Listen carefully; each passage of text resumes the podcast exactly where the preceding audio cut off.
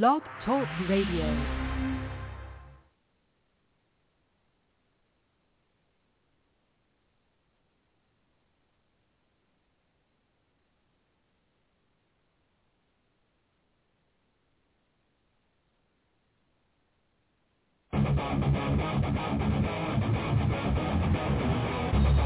Welcome to Southern Sports Central, your source for all things sports. With your host, Richie Altman. Richie Altman. And Eugene Benton taking your call at 323-784-9681. Now, let's join Richie in the studio.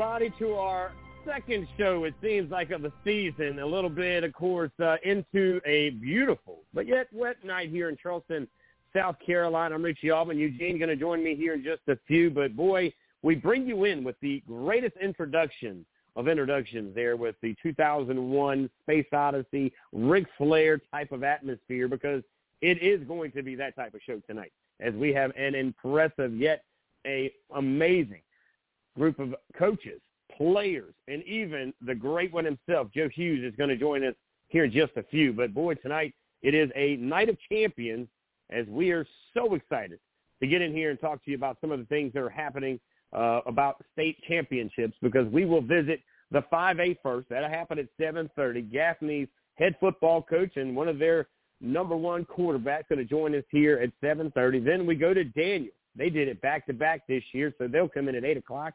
We've got some ballers from them, a wide receiver, a wide receiver going to join us along with their head coach at 8 o'clock. And then how about Gray Collegiate?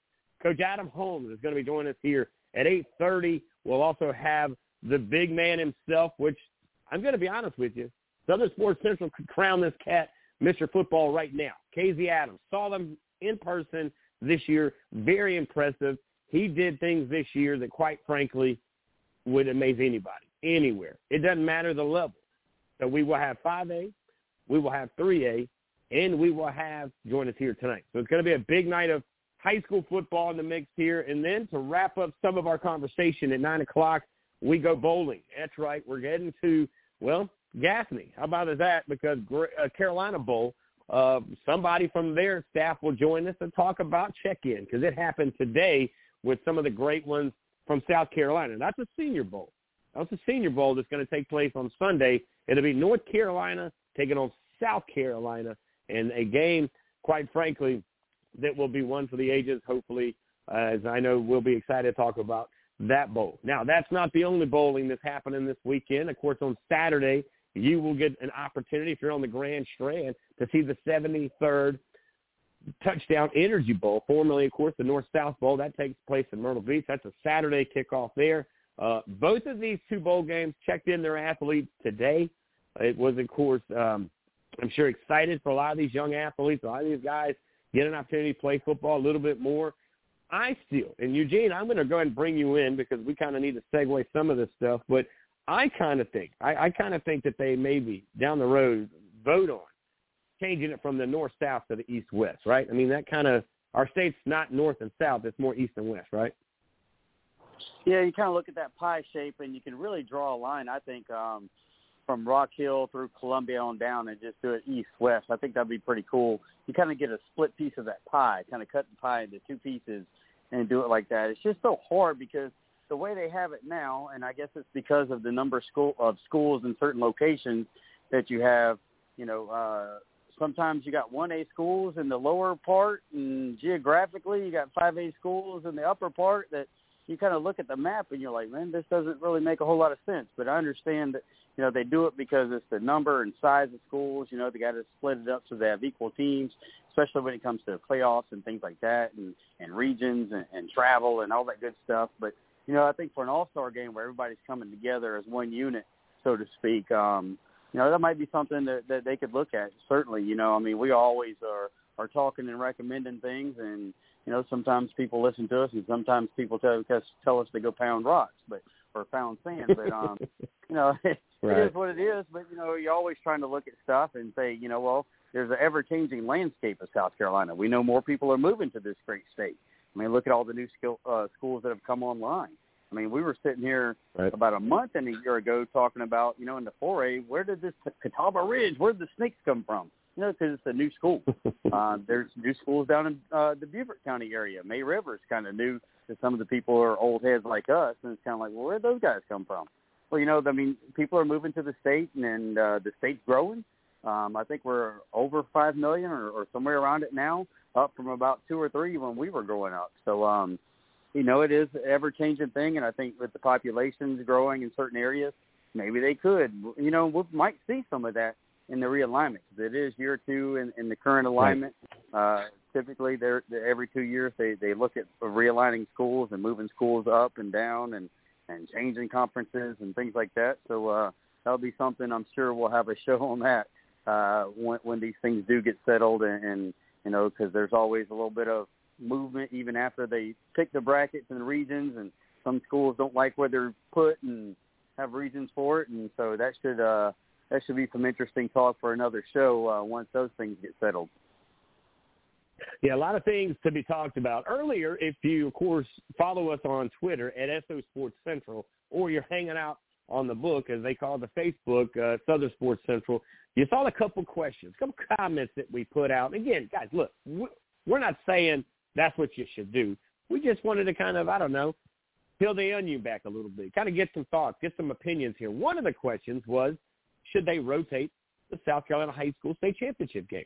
And we've gotten a ton of positive, a few not so much, but that's why we do it. We just want to kind of hear the thoughts, the process, because again, how cool would it be to move it for the weekend from Myrtle Beach to Coastal Carolina? There's a ton of hotels. There's a ton of opportunities. Make it a weekend. Make it a fun-filled deal. Move it to Charleston, maybe to Citadel. I know traffic would be tough. I get Charleston Southern, not a bad place, right off of I, I-26. That keeps it on the coast. But then you go back up there. Of course, great job. And I mean a great job, Benedict. I was pretty pleased from what I heard and what I saw. Uh, have it there still. And then you go to the upstate. Where would you put it in the upstate? Well, you do have that chance of putting it at Wofford, Furman, just to name a few places that you could go to, you know, that you could go to. And, and to me, I like having it in some of these smaller colleges. I do because A, you fill the stadiums up, so it's got that presence. And then two, you know, let them make gate. You know, a lot of times they're not going to charge. You know, I don't think Benedict charged the state, but I think they got the gate part. So let them have a little something. Remember, University of South Carolina, you had to pay the park. All right, Clemson, I'm not sure I didn't go, but there were two years it was in Clemson. So it has moved around. Again, just a thought process. The other thing, and again, we'll scratch this surface, table it, and talk about it a little bit because we've got to go to break and get Joe Hughes in here. He covers North and South Carolina high school sports, one of the great ones spent a lot of time with him uh, on this show. He's a familiar face and a family member. So glad to have Joe back with us, coming to us somewhere right outside of Charlotte. But uh, they're still playing high school football, by the way. State championships this weekend in North Carolina. But here in South Carolina, talk to Joe a little bit about that, and then maybe possibly, you know, the other question that I have, Eugene, we won't get into it right now, but is what do we got to do in the lower state? We got swept in the lower state in the high school state championship game. All right, and that's just not football. We saw it in wrestling. We saw it in baseball. We see it in a lot of sports. You don't see it in track and field. You really don't. Track and field, the lower state does a jam up job, and all of our sports do. but why and how and when do we need to do something to figure it out? Some say, well, it kind of goes back and forth. It's been a long time since it's been fourth. It's been back, back in the upstate, and then fourth, which means fourth over here. So that's just one of the many things that we did put out there on SO Sports Central. That's our Twitter, and Southern Sports Central, which is our Facebook account. We just want to hear from you, though. We want to hear some thoughts and opinions from you and, and kind of some of the things that you think of. Now, again, tonight we are in state championship mode, which means it's a championship show, which means the Nature Boy will be broadcasting his music from the beginning to the end tonight as we bring in a ton of coaches. We're heading to Gaffney at 7.30. We're going to Daniel. At, of course, that's going to be at 8 o'clock. And then at 8.30, we're going to be hanging out in Gray, Collegiate. So this is a virtual tour around the state. Coming up next week, oh, we haven't forgot about Southside Christian. We just want to make sure they have enough time to talk. They'll join us next week. And Coach Holloman had a conversation with him. Him and his guys at South Pointe will join us next week as well, kind of separating a little bit. That way we don't rush them on and off the broadcast. We want to give them time. And, of course, Todd Helms or one of his guys over the Carolina Bowl as they welcome their guys in up there at Gaffney today to give them their swag and their bags and all that that they did. They will send somebody at 9 o'clock to talk about how that's going as they have their inaugural uh, kickoff here uh, on Sunday. Now, of course, we have a representation from uh, the Low Country, right? Coach Pratt. My guy Steve LaPrade is going to be uh, the coach over there, so that's going to be a lot of fun as well. So uh, a lot of fun in that area as well. Eugene, one thing I do want to mention um, is I'm going to let you mention this, uh, not rushingly, but definitely uh, with a couple of minutes left before we go to break. We have uh, a, kicker, right? One of your guys uh, over in the Florence area that suffered a, a pretty big injury in the uh, high school wrestling world. Uh, but uh, he is one of our own here on Southern Sports Central. Um, he was hospitalized uh, last week, and uh, you, of course, do what you do, and that's who you are. Made your way over to the hospital here at uh, Charleston. And um, can you give us an update? Let's talk about the name and, of course, where he's played, and uh, just uh, let's give some some love to this young man who I believe is doing an amazing job trying to recover from this big injury.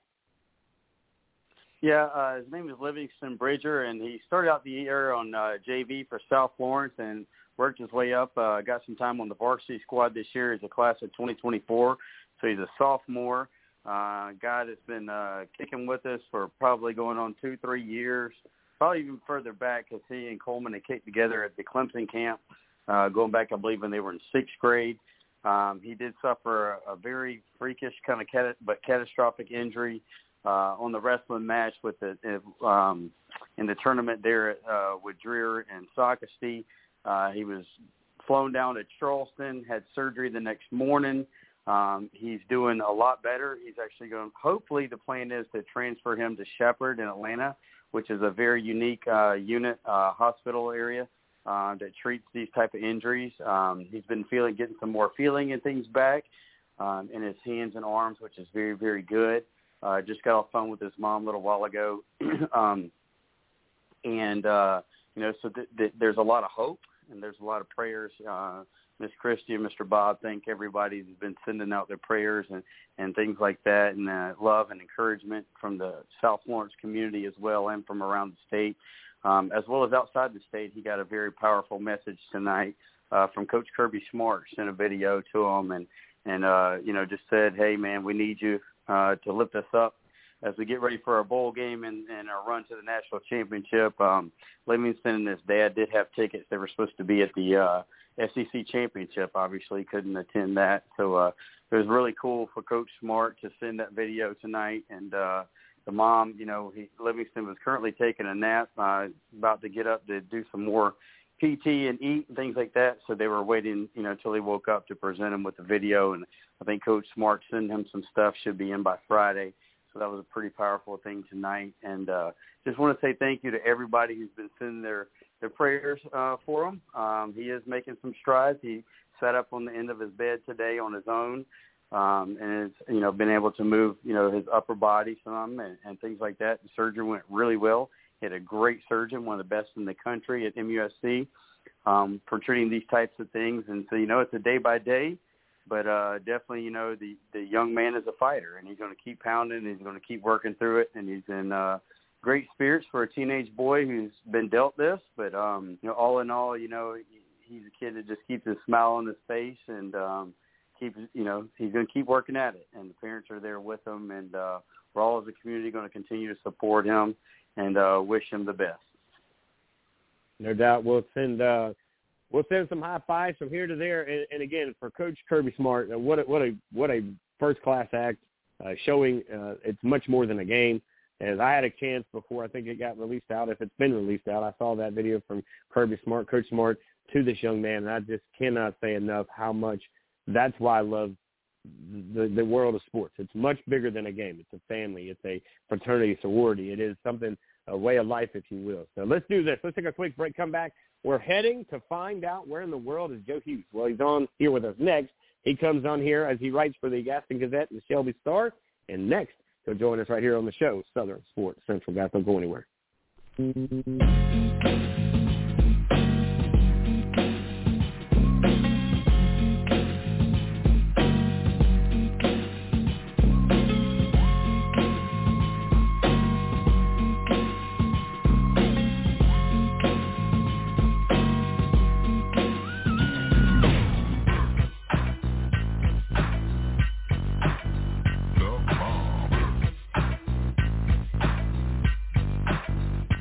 And now back to Southern Sports Central with Richie Altman and Eugene Benton taking your calls at 323-784-9681.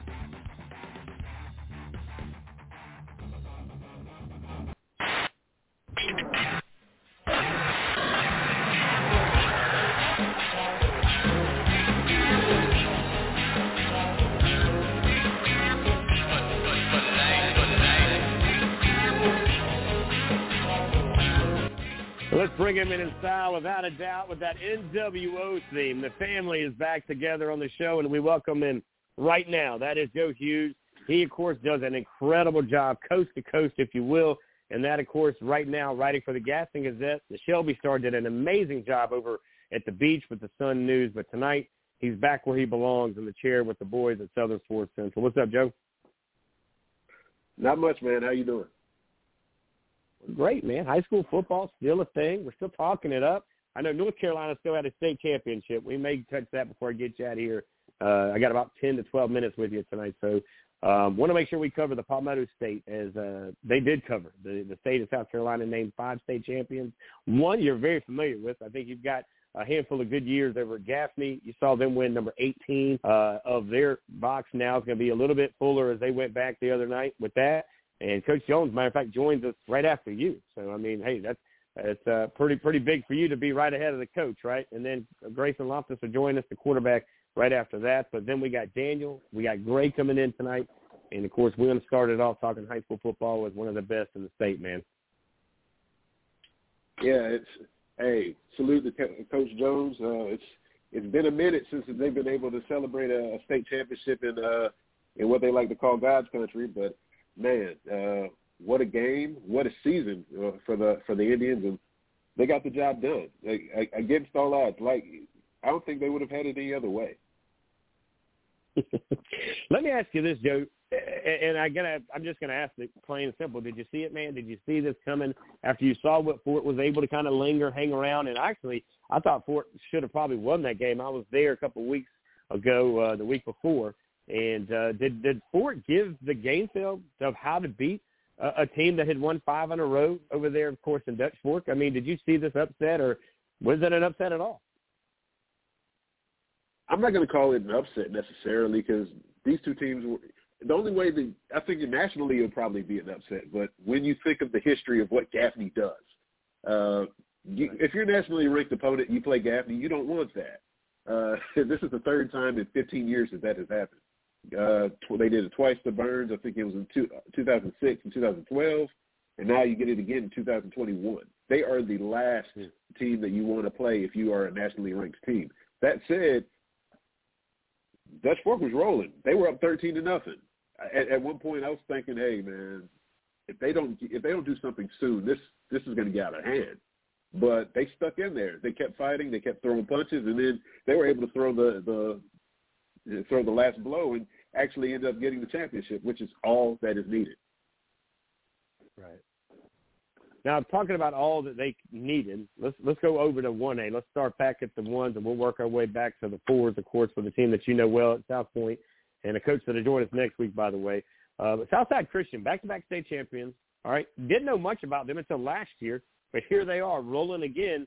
What's going on in that pocket of the of the world where these guys are just continuing to reload class after class and and winning in class, winning big uh, over there at Southside Christian? Yeah, people people have theories on that. I'm not going to go into it, but uh, it, the way they play football is it, it's just tough to replicate throughout 1A, and and you saw that once again this year. I think when they dropped down from 2A, it really helped them a whole lot, and they're they're just a handful. And Bamberg is a darn good football team, and they've made them look very average. So, what else can you say about Southside Christian and the, and the work done over there? And uh, congratulations to them once again. Yeah, no doubt. So we go two way, and this is a kid that I was on the staff at Oceanside this past year, so I got to see Casey Adams do some things that, that, quite frankly, impressed me. Now, I will give Oceanside credit, not because I was on the staff or not because I was around, but I saw it with my own eyes. I think Oceanside had the only success out of stopping Casey Adams to one touchdown, and that didn't happen until the end of the game, right? But nevertheless, yeah. he scored enough on everybody else with over 3,000 yards, right, and a billion touchdowns to be in my book, if not Mr. Football. I would like to know why. But he does have a state championship ring and a few other things to go with it. But to me, watching what Coach Holmes put together this year, week after week, I believe, by the way, uh, and if I'm not mistaken, I think their only loss was to the 5A state championship, right? Yes, that's correct. They lost to Gaffney. Uh, and, and he, he did work that game too. But uh, what else can you say about that guy? He has he has everything you ask for in a running back. He has the vision, he has the balance, he has the speed, he has the toughness. He does it all. Mm. And week after week, you saw that. And whether he wins an award or not, he's the people's choice. That's all that matters. There, there, there doesn't necessarily have to be an award for people's choice. He doesn't, even if he doesn't win Mr. Football, which I think he should. It doesn't matter. Sure. He did everything that he could to make sure his team got got to the finish line, and, and they did that, and they did it in dominating fashion. Yeah, it did. I mean, did it big fashion, and to see Coach Holmes and of course all of his staff celebrate, and, and it's always good to see the guys who you know they've worked hard. You got a personal relationship with them outside of whatever we do, and I know you've built a lot of that with uh, Helms and some other guys that have been over there. But to me, just to see because everybody's been beating on them and, and, and dogging them throughout the, the season, as they do every year, right? They they get it. But guess what? Mm-hmm. They're state champs in 2A, and that's all that matters. They beat Abbeville, by the way. Yep. They went to the Holy Water or whatever it is up there, and uh, they beat the big dog of Abbeville. They got that off their back. So what a season for Coach yeah. Holmes to finish with a state championship, right? Yeah, it was, it, the fact that they pl- basically played there on a neutral field. They played it uh, actually at my old my, where my parents graduated in Winnsboro uh, Fairfield Central High mm. School, and and they they brought everybody out, filled that stadium up, and and he he he put on a show, and he did that every single week, and you mm. just you just love seeing kids like that that are able to produce get, end up getting the result that they deserve, and the fact that he leaves with a state championship, nothing else to say. Right. Now, of course, he's committed and in, in signing, I believe, next week with Georgia State, and I don't have a problem with that part because I like the coach at Georgia State. I like all the coaches at Georgia State, and it's a great spot. Uh, it's a local, of course, a, a South Carolina head coach over there that used to coach at the University of South Carolina as well. Mm-hmm. But he had some opportunities today. He had some interest in it. I believe Mississippi State reached out to him. Some other schools reached out to him. But to me, how does the University of South Carolina doesn't have this guy like an Ace Sanders sitting somewhere in the slot, somewhere in a return or somewhere. I mean, this is the frustration I have because I don't care whether it goes to Clemson or, or South Carolina, even though I'm a former Gamecock.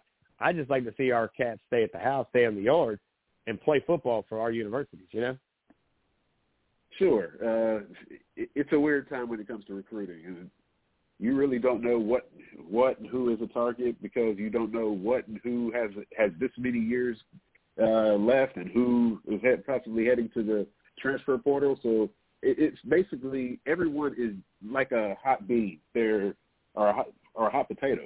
Everyone is basically hop, hopping from here to there, and they don't know exactly where they're passing to, but they're passing it somewhere, and no one knows exactly where it's going to land. And that's that's kind of the moving target that recruiting is right now. And I don't know exactly what the remedy is for it. Some coaches might have it. I don't have the book on it, but it's it's a different world out there now, and it's it, it's different to kind of watch on a day to day basis, especially on a week to week basis, on who's moving where, who's doing what. Right. Well, you know, you heard I've heard some of the some of the others say if if the transfer portal had a had a dorm room, coaches would be lined up there just interviewing interview or interviewing the portal player after player, and, and these high school players would be kind of a thing of the past. Uh, I heard somebody speak on that yeah. this week, and there's some truth to that. I, I understand that that theory, and that's something that one of the many things I got to get you back next week, Joe, because I got a ton of things I need to uncover uh, that have nothing to do with these high school guys catching the rings this weekend that just came by. But um, talk about the hot hand. How about Daniel? Back-to-back state champions. I mean, you got to mm. look at Coach Rusher. He's going to join us tonight at 8 o'clock. 8.15, Clay Sweeney joins us, the wide receiver. Uh, that'll be a fun conversation with both of those guys. But, man, I tell you what, Daniel is definitely slaying the Giant and a few others as they continue to win big. Yeah, it, doesn't it feel different when one of the name schools of the state tend to win a championship? Like, for example, Gaffney winning a championship, it feels different, doesn't it? Uh, right, right. Then you have Daniel, which is another one of those named schools. They they did it for, they've done it for decades. You you you can look in the NFL and see some of the names. You can look on Saturdays and see some of the names. But to see them come back and do this again, I think uh, this is the first time since the I think the '90s that they actually repeated. It's hmm. it's incredible, and uh, they they were they were one of the top teams, no matter regardless of the Carolinas. I would put them in the top 15 to 20, regardless of who you want to say in either Carolina they came up to Hendersonville, North Carolina, for a shot, basically what I call a shotgun affair between the two teams because of how COVID scrambled schedules and things. They came up here and totally dismantled a good Hendersonville team, a team that didn't lose a, uh, another game in North Carolina and ended up making the third round here and losing to an undefeated team itself. So um, Daniel is Daniel's a juggernaut uh, how long they're able to kind of make this continue to make this thing kind of churn over and over and over again, we'll see. But the past two years, they've been dominant, and they've done it too. They've dismantled a totally outstanding Camden team in both of those games. Right, and the Camden, of course, been able to come back and, and, and try to take another blow at it falls short. Now, you talked about a team that we're used to hearing as well, and again, it's kind of weird to hear and a guy that played there now he's won a state championship there. Talked to him earlier, Coach Holloman in South Pointe. Boy, is that uh, what they call that uh, Football City USA up there in uh, in yes. that side of the world. Uh, South Pointe once again gets another state championship. Uh, your thoughts on on a game like that and seeing it back up, of course, in that 4A uh, course trophy case at South Pointe. Yeah, I actually was able to see South Pointe earlier in the year. Another one of those kind of short notice games where they actually played Shelby and that was a barn burner in itself. South Pointe went up a good amount of points. I think they were up about 24 to 28 points. South Pointe, uh, not South Pointe, but Shelby comes back and gets it to within seven. South Pointe ends up winning 51 to 37. But I think both of those teams ended up learning something about themselves in that football game. And South Pointe, you kind of saw it later. They gritty wins throughout this playoff run. I think they uh, they Pete Greenwood, and that was a slugfest. That that game in particular kind of takes you back to those earlier games that you kind of didn't have your best, but you were able to pull through. And once they got to the state championship, it was almost I hate to say it was light work, but Beaufort just didn't have the horses that that South Pointe did, and it showed up and down that field all night long. Well, I tell you what, we definitely saw a lot of great activity, a lot of great competition as it started Thursday, worked its way to Saturday night, and coming up right after this, we're going to be joined with Coach Jones. He is the head football coach at Gaffney as they have now won 18 in a row. The case got a little bit fuller after Saturday night, and we'll get in with that here in just a little bit. Joe, final thing for you. You enjoy the festivities. Of course, I, I again, I tip my cap to where the venue was held at. I thought Benedict did a good job of putting the guys where they needed to be, and again, making the environment uh, a fun, friendly, but yet uh, football environment for these uh, not only the athletes but the fans that showed up. Yeah, I had no problem with it to be honest. It, it, uh, watching it on TV, it made it for a better and more pleasing experience because it. I'm not going to say it was a college experience, but it was the closest thing to a high school one as well, and it, it enhanced for, it enhanced things for both parties, regardless of whether it's one A or five A, and especially with the five A game where it just felt like everything was just there. it just felt like good good cinema, good television. You felt it through the uh, the television set, and I could only imagine how it was at, out there at the at the game.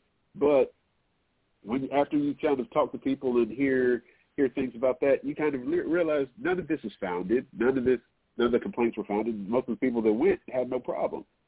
We're talking about feelings here, not dollars and cents, right. not real tangible exactly. items that actually have something to do with something. And those are the things that the high school league has to weigh in whenever it does these things. Whether it goes back to South Carolina, who knows?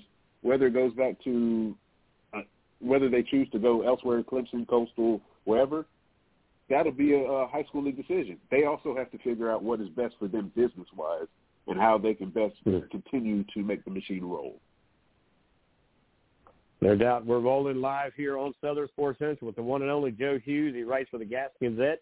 Shelby Star. We're going to get you back next week, Joe. If we do another pop show before then, I'll let you know. But so much to cover, not enough time to get it in, my friend. But as always, thanks for what you do for not only our state, but North Carolina. And thanks for always being a part of our family on Southern Sports Central, big guy.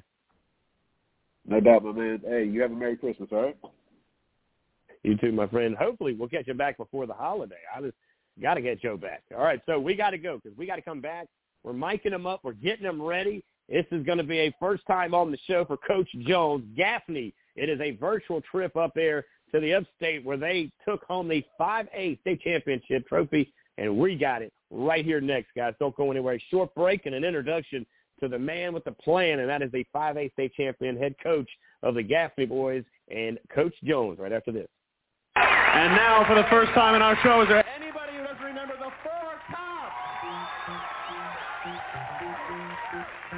Southern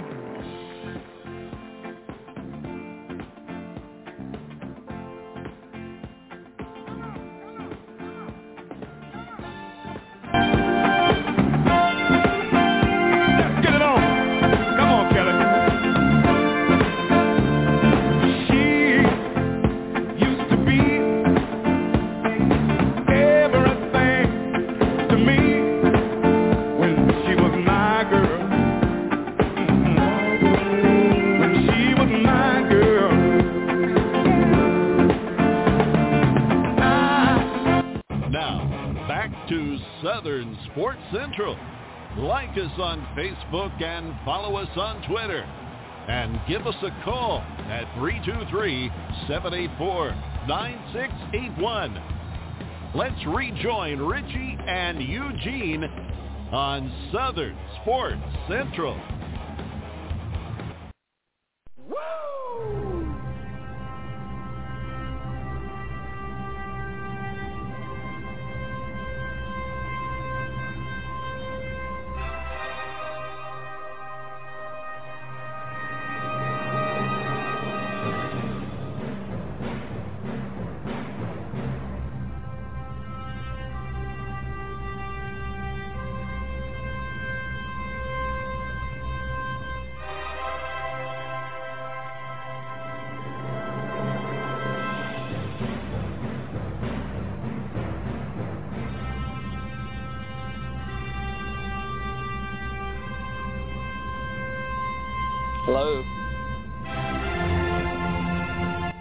Welcome, everybody. It's time to bring him in inside with the Ric Flair introduction. Without further ado, I bring in Coach Jones. He is the 5A state champion of the state of South Carolina with the Gaffney Indians. Coach, I appreciate you joining us tonight.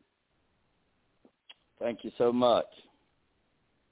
I figured the Ric Flair introduction, Coach, was kind of fitting, man. I mean, you guys back where you belong, right? 18th uh, state championship trophy, back up there in Gaffney, and again – uh, Sonny Gaffney would say uh, all is restored in the world again uh, as you guys are back on top. Well, they certainly very excited here. There's no doubt about that. It's been a whirlwind week and uh, weekend and and uh, busy start of this week. That's for sure. Now, Coach, you did a great job uh, in your uh, in your interview right after the game, and I want to congratulate the high school league for putting together a really good production and, and definitely getting your feelings quickly as they were handing you the trophy. But you thanked the crowd, man. I thought that Gaffney crowd traveled as good as anybody else all weekend long and, and filled the stands and were loud. Were definitely a huge impact in making sure you guys finished strong. Can you talk about the rich history and the fans and the loyalty of the Littlejohn era. We always say there's at least 20 Little Johns on that staff, but uh, you know there's just so much rich history, Coach, that I'd like you to kind of talk about if you don't mind. Well, certainly it went on way before me, and that's what I tell the kids. You know, anytime we start playoffs, I said there's a tradition here at Gaffney that uh, the rumor is, and I've been a part of it for 30 years, and so really it's not a rumor, but we pick it up in the playoffs. And uh, big part of that is I, I've read the 92 uh, state championship roster to the kids, and I said, do y'all know any of these guys? And there was eight kids on our team that their dad played on the 92 mm. state championship. And then, uh, and then when I said, I said anybody else, and several of them raised their hand, and it was almost 15 total that not only their dads but some uncles, and it was it was amazing. And so, you know, but the crowd, you know, all week we had a rally uh, downtown, and you know, it's it's over three thousand or so people at it. You know, we had the cheerleaders and the band, and you know, I was thinking kids don't really want to do this, and but when I got there, they they did really want to do it, and they were had their phones out and was videoing it. It was it was a special week, no doubt, and you know, we've been close the last few years. You know, 17, lost to Dorman in the last seconds and dropped a touchdown catch to get us there. And they played, played Dutch Fork that year and ended up going for two, I believe, and didn't get it. And then the next year we ended up playing T.L. Hanna, and, or I'm sorry, last year playing T.L. Hanna and lost by one, missed an extra point, and they end up going to play Dutch Fork. And so we've been really close last three years, and and uh, you know, we're just excited that we were able to get over that upper state championship this year and get the opportunity. Hanging out with the head football coach over the Gaffney Indians, Coach Jones joins us after winning number 18, number 18 uh, state champions. It goes all the way back, Coach, to 1927. We just put up a graphic that showed your state championship, uh, of course, accomplishments, uh, Coach. But talk about your assistant coaches because again, I, I get the head coach and the players and and all, but these assistant coaches, it seems like that loyalty is is is is thick as anything. I mean, you guys don't really rotate the coaches very much. A lot of those guys also played there, right? They come back home to coach, or maybe not even leave, just stay well, on the got, staff and hang out. And it seems like you guys have them. Well, you're right. Um, you know, our offensive co- coordinators, Donnie Littlejohn, played at Furman, All American. Uh, he's been with us about 12 or more years now. I can't keep up with it. But uh, also I coached Bryce Smiley, and he played linebacker for us, and and he won a state champion championship in five and six. And you know, he probably said it best the other day. He he said, you know, I won one in five and six, and also our linebacker coach Julius Wilkerson played college ball at South Carolina State, and Bryce played at PC, and both those guys won it in five and six, and then went off to school. And Bryce came back and worked for us in eleven and or ten, and Ju did, Julius did too. And then they won. We went in eleven and lost to Byrnes, Clemson, and then we won in twelve. So you know, five six, you go in eleven and lose, and go in twelve and win. You know, they thought it was a little easier than what it really is. So they kind of got spoiled. But those two guys are coaching with us, and then we have a, a, a two coordinators. Bryce Smiley's one of them, and then Randy Birch from he's from Burns, North Carolina, and went to Western Carolina. Does does a great job for us, and you know he's he's coached around this league a little bit. He's been over at uh, Boiling Springs, and we are certainly glad to get him. And then we got, you know, we hired Chris Miller as an outside linebacker coach uh, when his tenure decided to um, uh, retire or resign at Spartanburg, and he moved over to Gaffney. So, you know, got a lot of experience there. and then we got um, on offense we got Jeff Allen played at Elon, and uh, he's a burnt. I'm sorry, a Crest native. Played high school ball, won several state championships at Crest, and then uh, we got Brad Phillips, who's a Gaffney guy that's been here a while. Started on our ninth grade program. David Reams, who coaches running backs. He's a Chesnee guy and was uh, wanted to get over here and start coaching. Started out on our ninth grade level. Now he's coaching running backs. And we got um, Matthew Montgomery, who was a quarterback here at Gaffney and went on to play at Howard, and he's back coaching the quarterback. So yeah, you're right. We do have a lot of guys that are from here, and and it means a lot to them, and they know what it means to this community. Now, Coach, this is uh, Eugene joining in uh, as part of the show here. I got a question for you. Now, we were watching the okay. game on television, and uh, right about at the last minute and a half to go, I think it was uh, uh, there were some special teams plays going on, and there was a coach on your staff right next to you, a very large gentleman, and it looked like you were both coaching him up and the guys on the field, but also in between, you know, talking to him, it looked like you kept like trying to wrap your arm around him, you hugging him, you know, I was trying to read lips. It looked like you said, you know, this one's for you or this one's on you. You know, you were celebrating with them and, and talking to them. And uh, take us through that if you don't mind. And uh, you know, if you want to uh, keep some of that between the two of Well- y'all, that's cool too. But just kind of curious as to what was going on because it looked like you were both cele- still trying to coach, Well, but we were- also uh, had some words of encouragement for the assistant. yeah, we were we were all a little excited and and um you know we, had a minute and thirty something seconds when we our defense held them there and we had they had one timeout. So we're sitting there saying all right one timeout we'll run one play. You know the clock won't start till we run that play three or four seconds and then they're to take a timeout immediately. So that gets us down to one thirty. So then we said, okay, 40 seconds, run your next play, you get 40 seconds. So we said 40 and 40 is uh is 80. So now that's a minute and 20 seconds. So that leaves us with about 10 seconds we got to deal with. And I said, well, we're going to run the.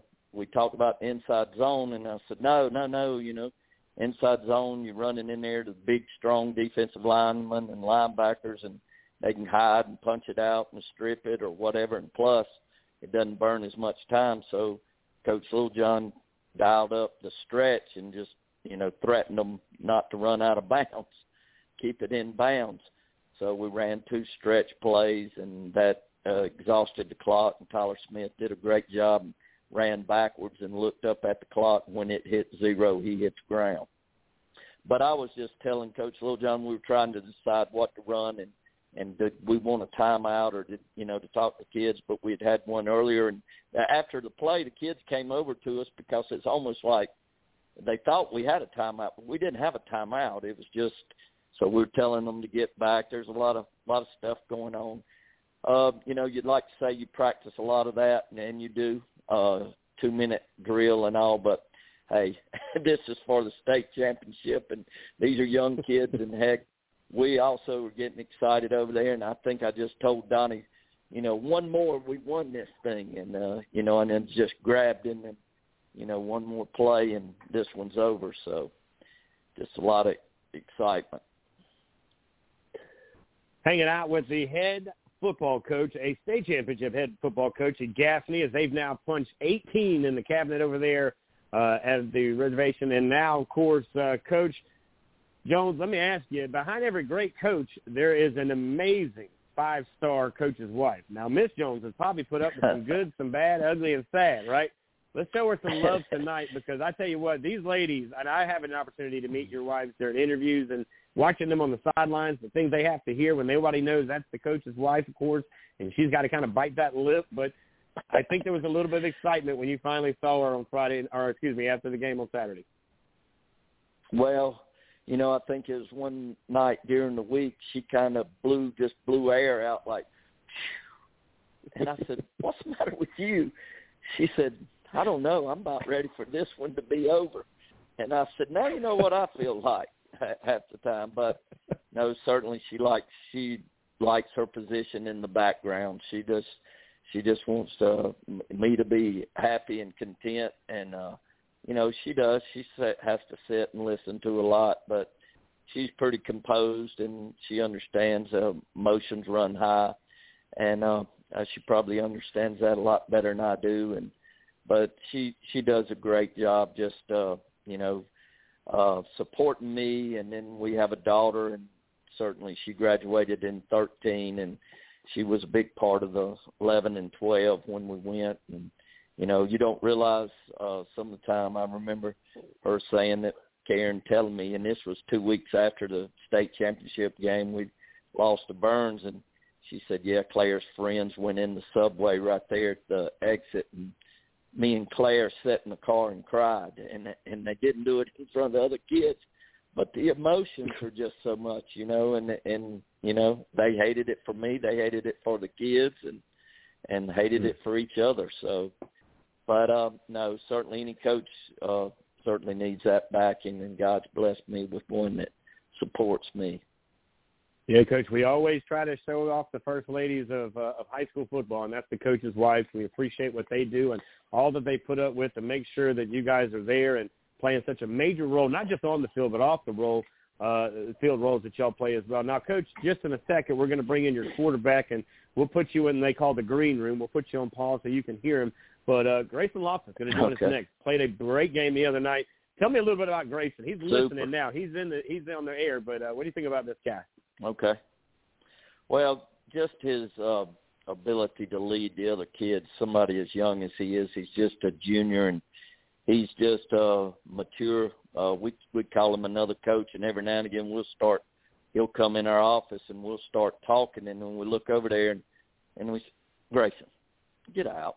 You know, he, we we start talking about things we shouldn't be talking about because Grayson is so mature that sometimes we forget he's a he's a player too so we have to run him out of the office a lot. But you know, he's a football junkie, loves the game, great kid, and not many kids could come to Gaffney like this young man did and get the respect of the, their teammates just as quickly as he did, and to be able to hold it and uh, for them to, you know, they just respect him and and we too too as coaches and you know uh, Friday night, somebody said uh, Grayson looked like he got a little flustered. Said, "No, nah, I don't think he he was pretty solid all the whole game. There was a couple times he got mad about uh, the receivers, but he didn't run the right route, or the or the offensive coordinator might have gave him the wrong signal. so Grayson's on his game, and and we love him, and certainly glad he's he's a part of this now. And you know, he him and his mom and dad came to a couple of playoff games last year, and they said it was just unbelievable. I said, that was during COVID. There wasn't but 3,000 hmm. folks there. You just wait. So now he's had a great taste of it. Well, Coach, one thing I want to final uh, give you the opportunity to talk about a class that you're getting ready to watch graduate, the class of 22.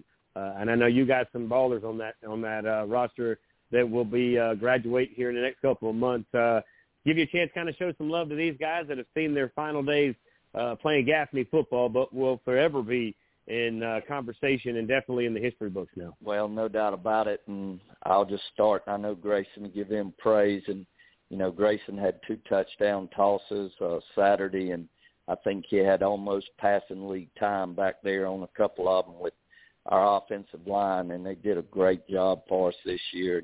All of them but our center are seniors, and, uh, you know, one's headed to Sawyer Whitman's headed to uh, the Citadel to play, and we got T.J. Edrington at the left tackle, and Hunter Hunter Turner at the right tackle, and Ethan Wood at left guard, and and then we got Johan Oregon at center, and he's the only junior.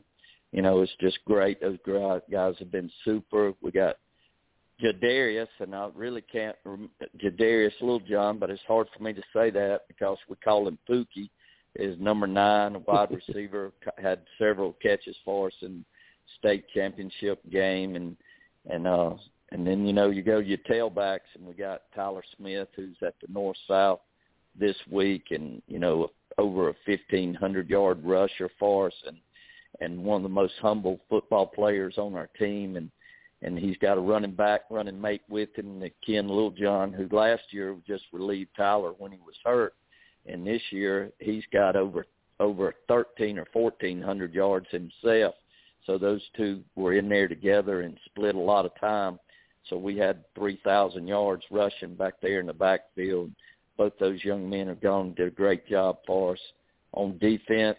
Um, you know, we at defensive end we got Carlos Lopez, who's a senior and done a great job for us, number seven. And then it, I guess our linebacking core was uh, the meat of the defense this year with uh, Landon Bullock, who ended up with two picks Saturday at the state championship game and just had a phenomenal season. Uh, we got Jesus Dowdle as his uh, running mate there at linebacker, and uh, if you've heard of Rico Dowdle, well, that's the bloodline on Jesus. Rico should have been mm. at hmm. Gaffney, and maybe we would have had another state championship. I actually taught Rico's mom driver's ed. She was in my class, and he left as a ninth grader to move to Asheville. So, but uh, also over there we got Eddie Tate McDowell at free safety number six, and uh, just a great tackler and a tough individual.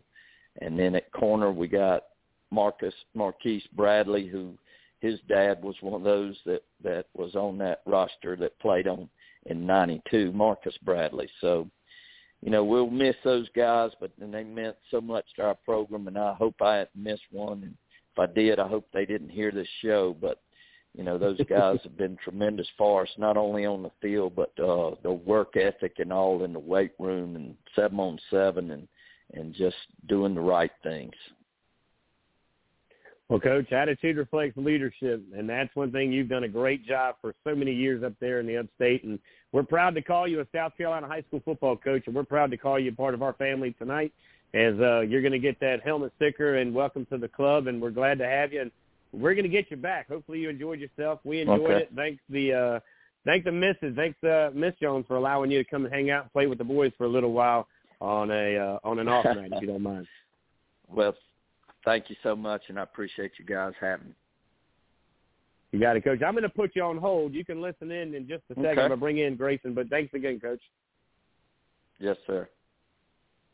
All right, there you go, guys. That's the head football coach of Gaffney. 5A state championship sounds oh so familiar up there. They've got 18, but now, oh, but now we got QB1 in the house, Grayson Loftis. Grayson, my man, coach says you got some uh, some balling in you, but you may have some coaching in you down the road, my friend. What's going on? Nothing much, dude. How you doing? Great, man. You still pumped up from the other night? You ought to be.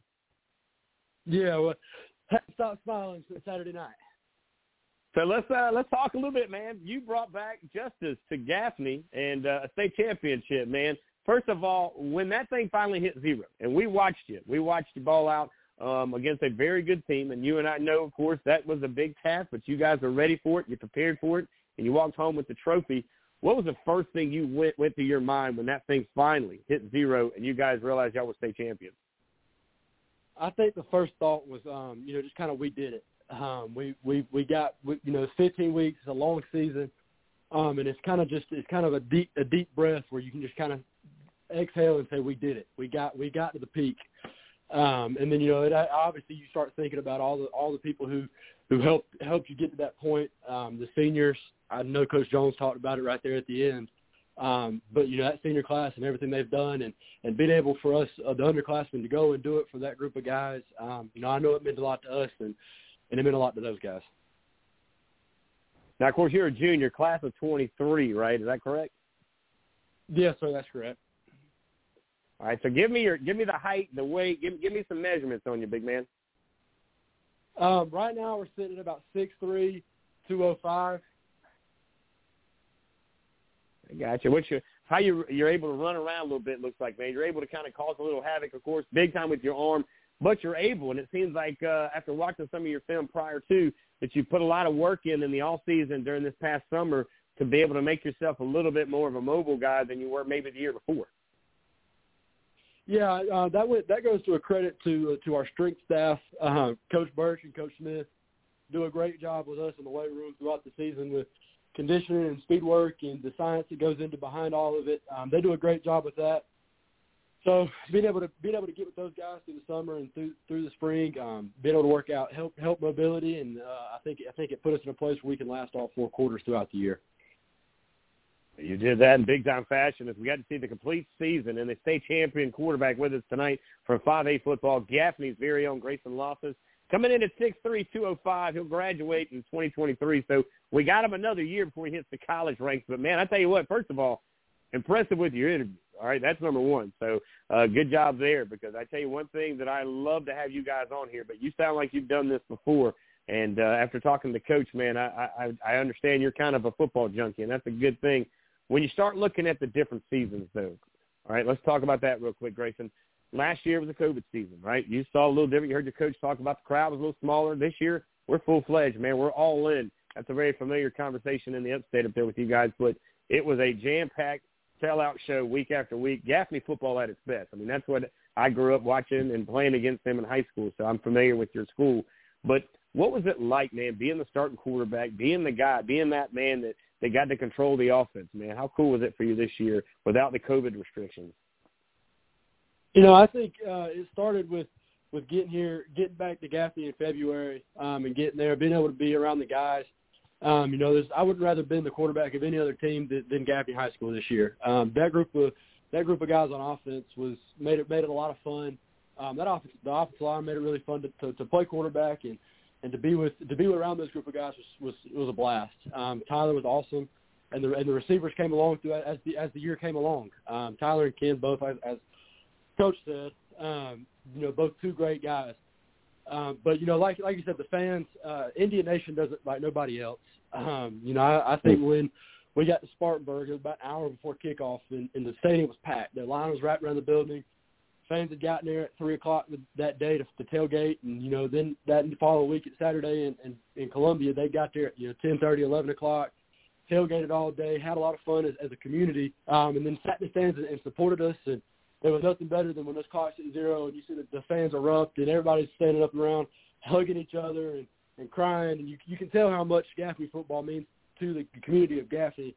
Um, and it meant a lot for this team. I know it meant a lot to everybody on the team to be able to bring back the, the pride and tradition that, that everybody's so used to in Gaffney, to bring it back home, bring a trophy back home, um, and bring some bring some pride and bring some pride back to the program. Yeah, no doubt. Brought a state championship. 18, by the way, all the way started in 1927, ladies and gentlemen, to 2021, which is where they've kind of put it back in order, if you will. Man, talk to me a little bit about some of the things you look forward to and the things you're going to work on here in the off season. Again, you know, yes, you want to stay champion, but I feel it and I hear it in your voice, man. You're focused already in what we're going to do next year. Okay, I'm sure it's been a fun ride for the last couple of days, but I would imagine in my mind that you're already starting to worry about, hey, man, look, we got to defend it now. It's cool to get here, but now everybody wants a piece of us, man. What goes through your mind here as you prepare for the off season? Yeah, you know, just just making sure that, that the culture stays the same. Um, I, the seniors this year did a great job of of building a culture and being a part of a culture over the last four years that that was a standard of excellence. Um, the best is expected day in and day out. Um, no matter no matter no matter what's going on, you, you got to give everything you got in practice, in games, and in, in off season workouts and conditioning. Um, so just making sure as, as, as we as the junior class becomes seniors that, that we keep that tradition going we keep that that culture there. Um, and you know, just making sure our young guys come along. Um, you know, we did a good job this year of, of making sure there's young guys come along. We actually had, you know, a few sophomores help us um, made in some big time moments in the last couple of weeks. Um, on the defensive line and that receiver. So you know, making sure that those guys are ready, um, knowing that they're they're good enough to be there, um, even as young guys.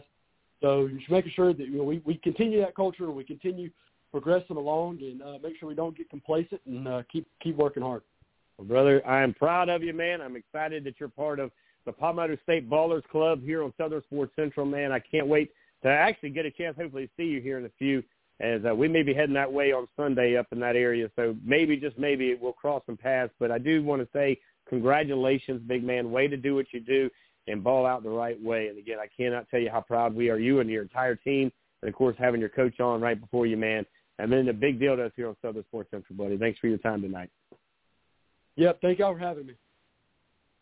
Always a pleasure. Ladies and gentlemen, the bus is cranking up because we're leaving a 5A state championship facility. And that, of course, with the Gaffney Indians, these guys pick up number 18 after winning big against a team out of Dutch Fork.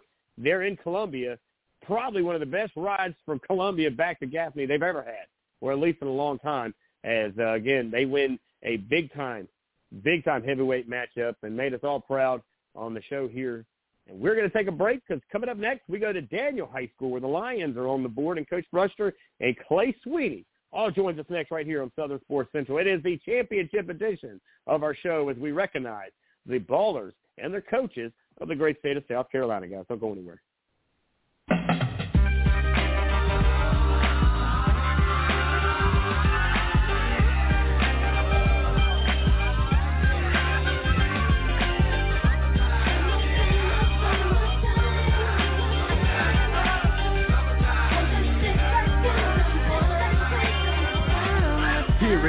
A groove slightly transformed. Just a bit of a break from the norm.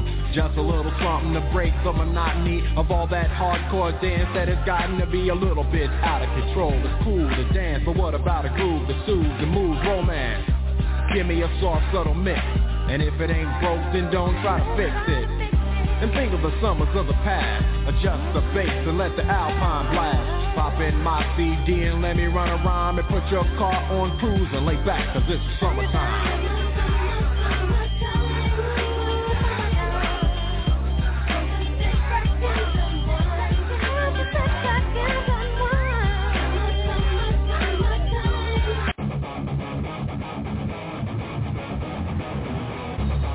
Welcome to Southern Sports Central, your source for all things sports.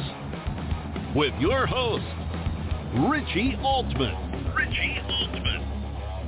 And Eugene Benton taking your call at 323-784-9681.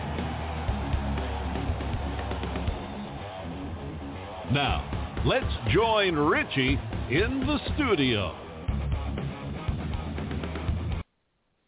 If you smell what the rock is cooking.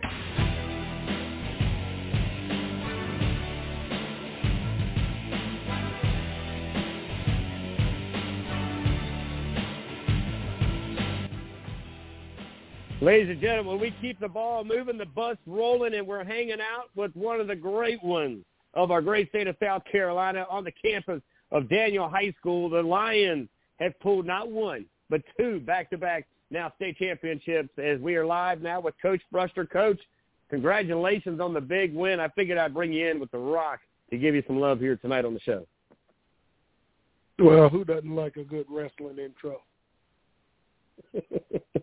no doubt, Coach. You know you're doing things right. I'm gonna be. I'm, we're gonna pat our own back. You know you're doing things right, Coach. When I'm calling you saying, "Hey, it's the championship edition. We did this last year. Let's do it again."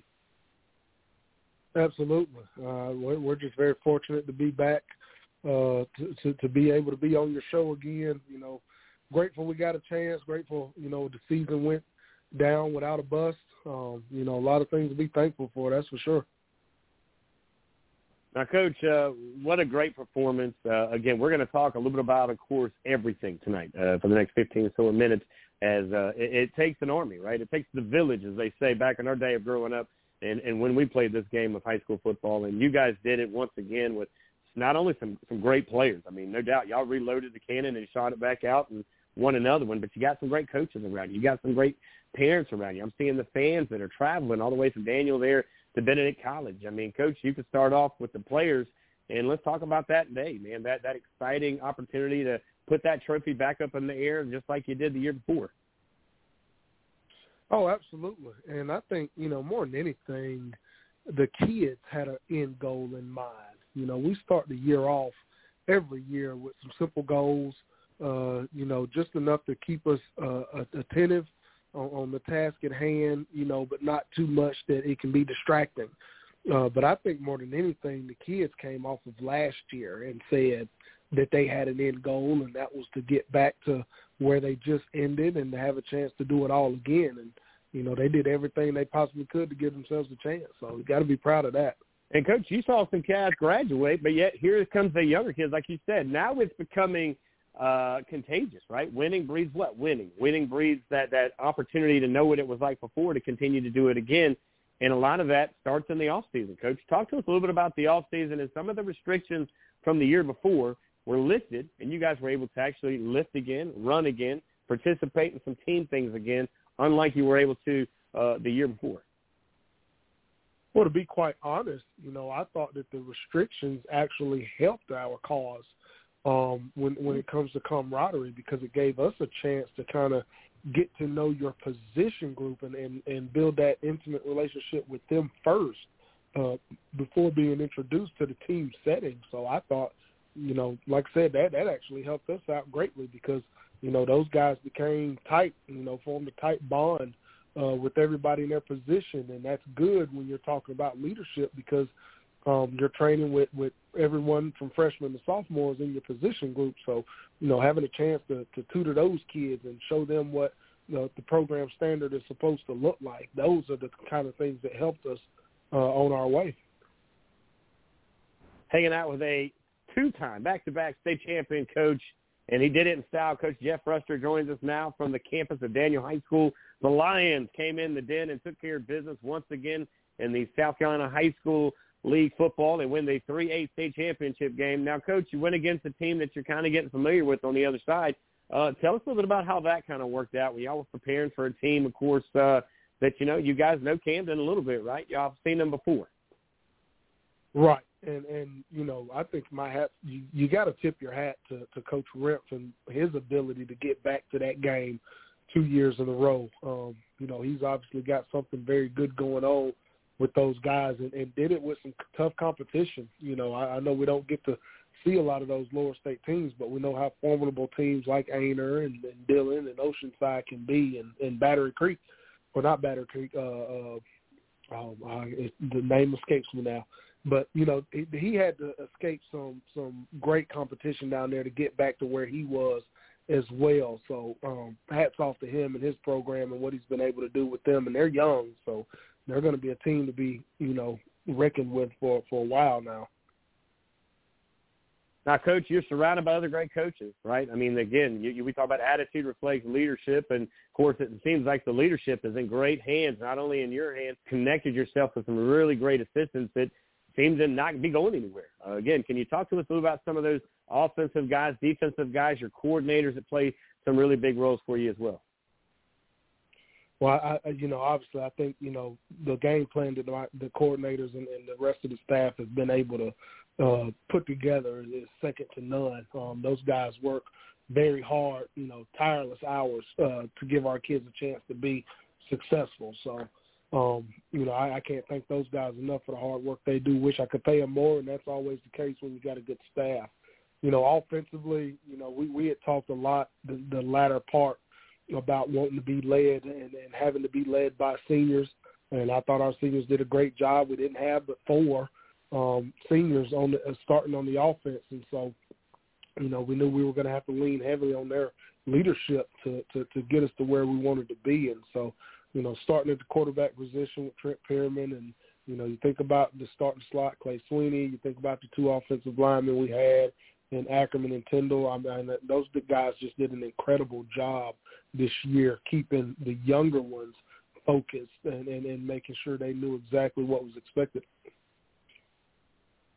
Now you just mentioned the quarterback. If I'm not mistaken, we just we got word earlier. Of course, he is the Gatorade Player of the Year in South Carolina.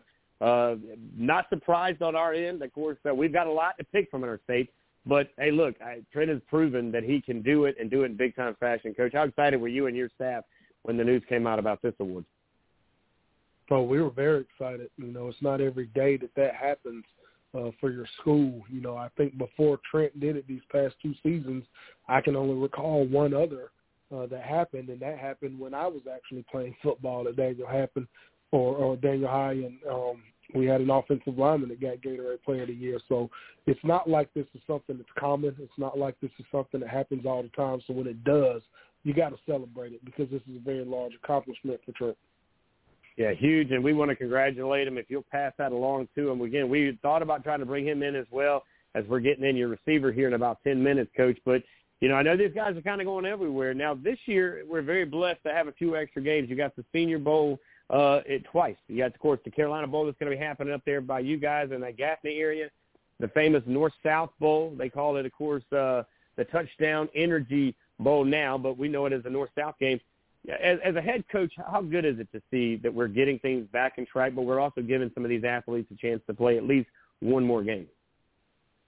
Well, and and, that, and that's why that's exactly why you do it. Um, everything we do for these young athletes to give them an opportunity to display some school spirit and to go out and um, represent their teams in the right way uh, and, and to get to take advantage of all their hard work and accomplishments. So that's exactly why we do it, and I'm, it's great that we're getting back to a point to where we can continually have that happen.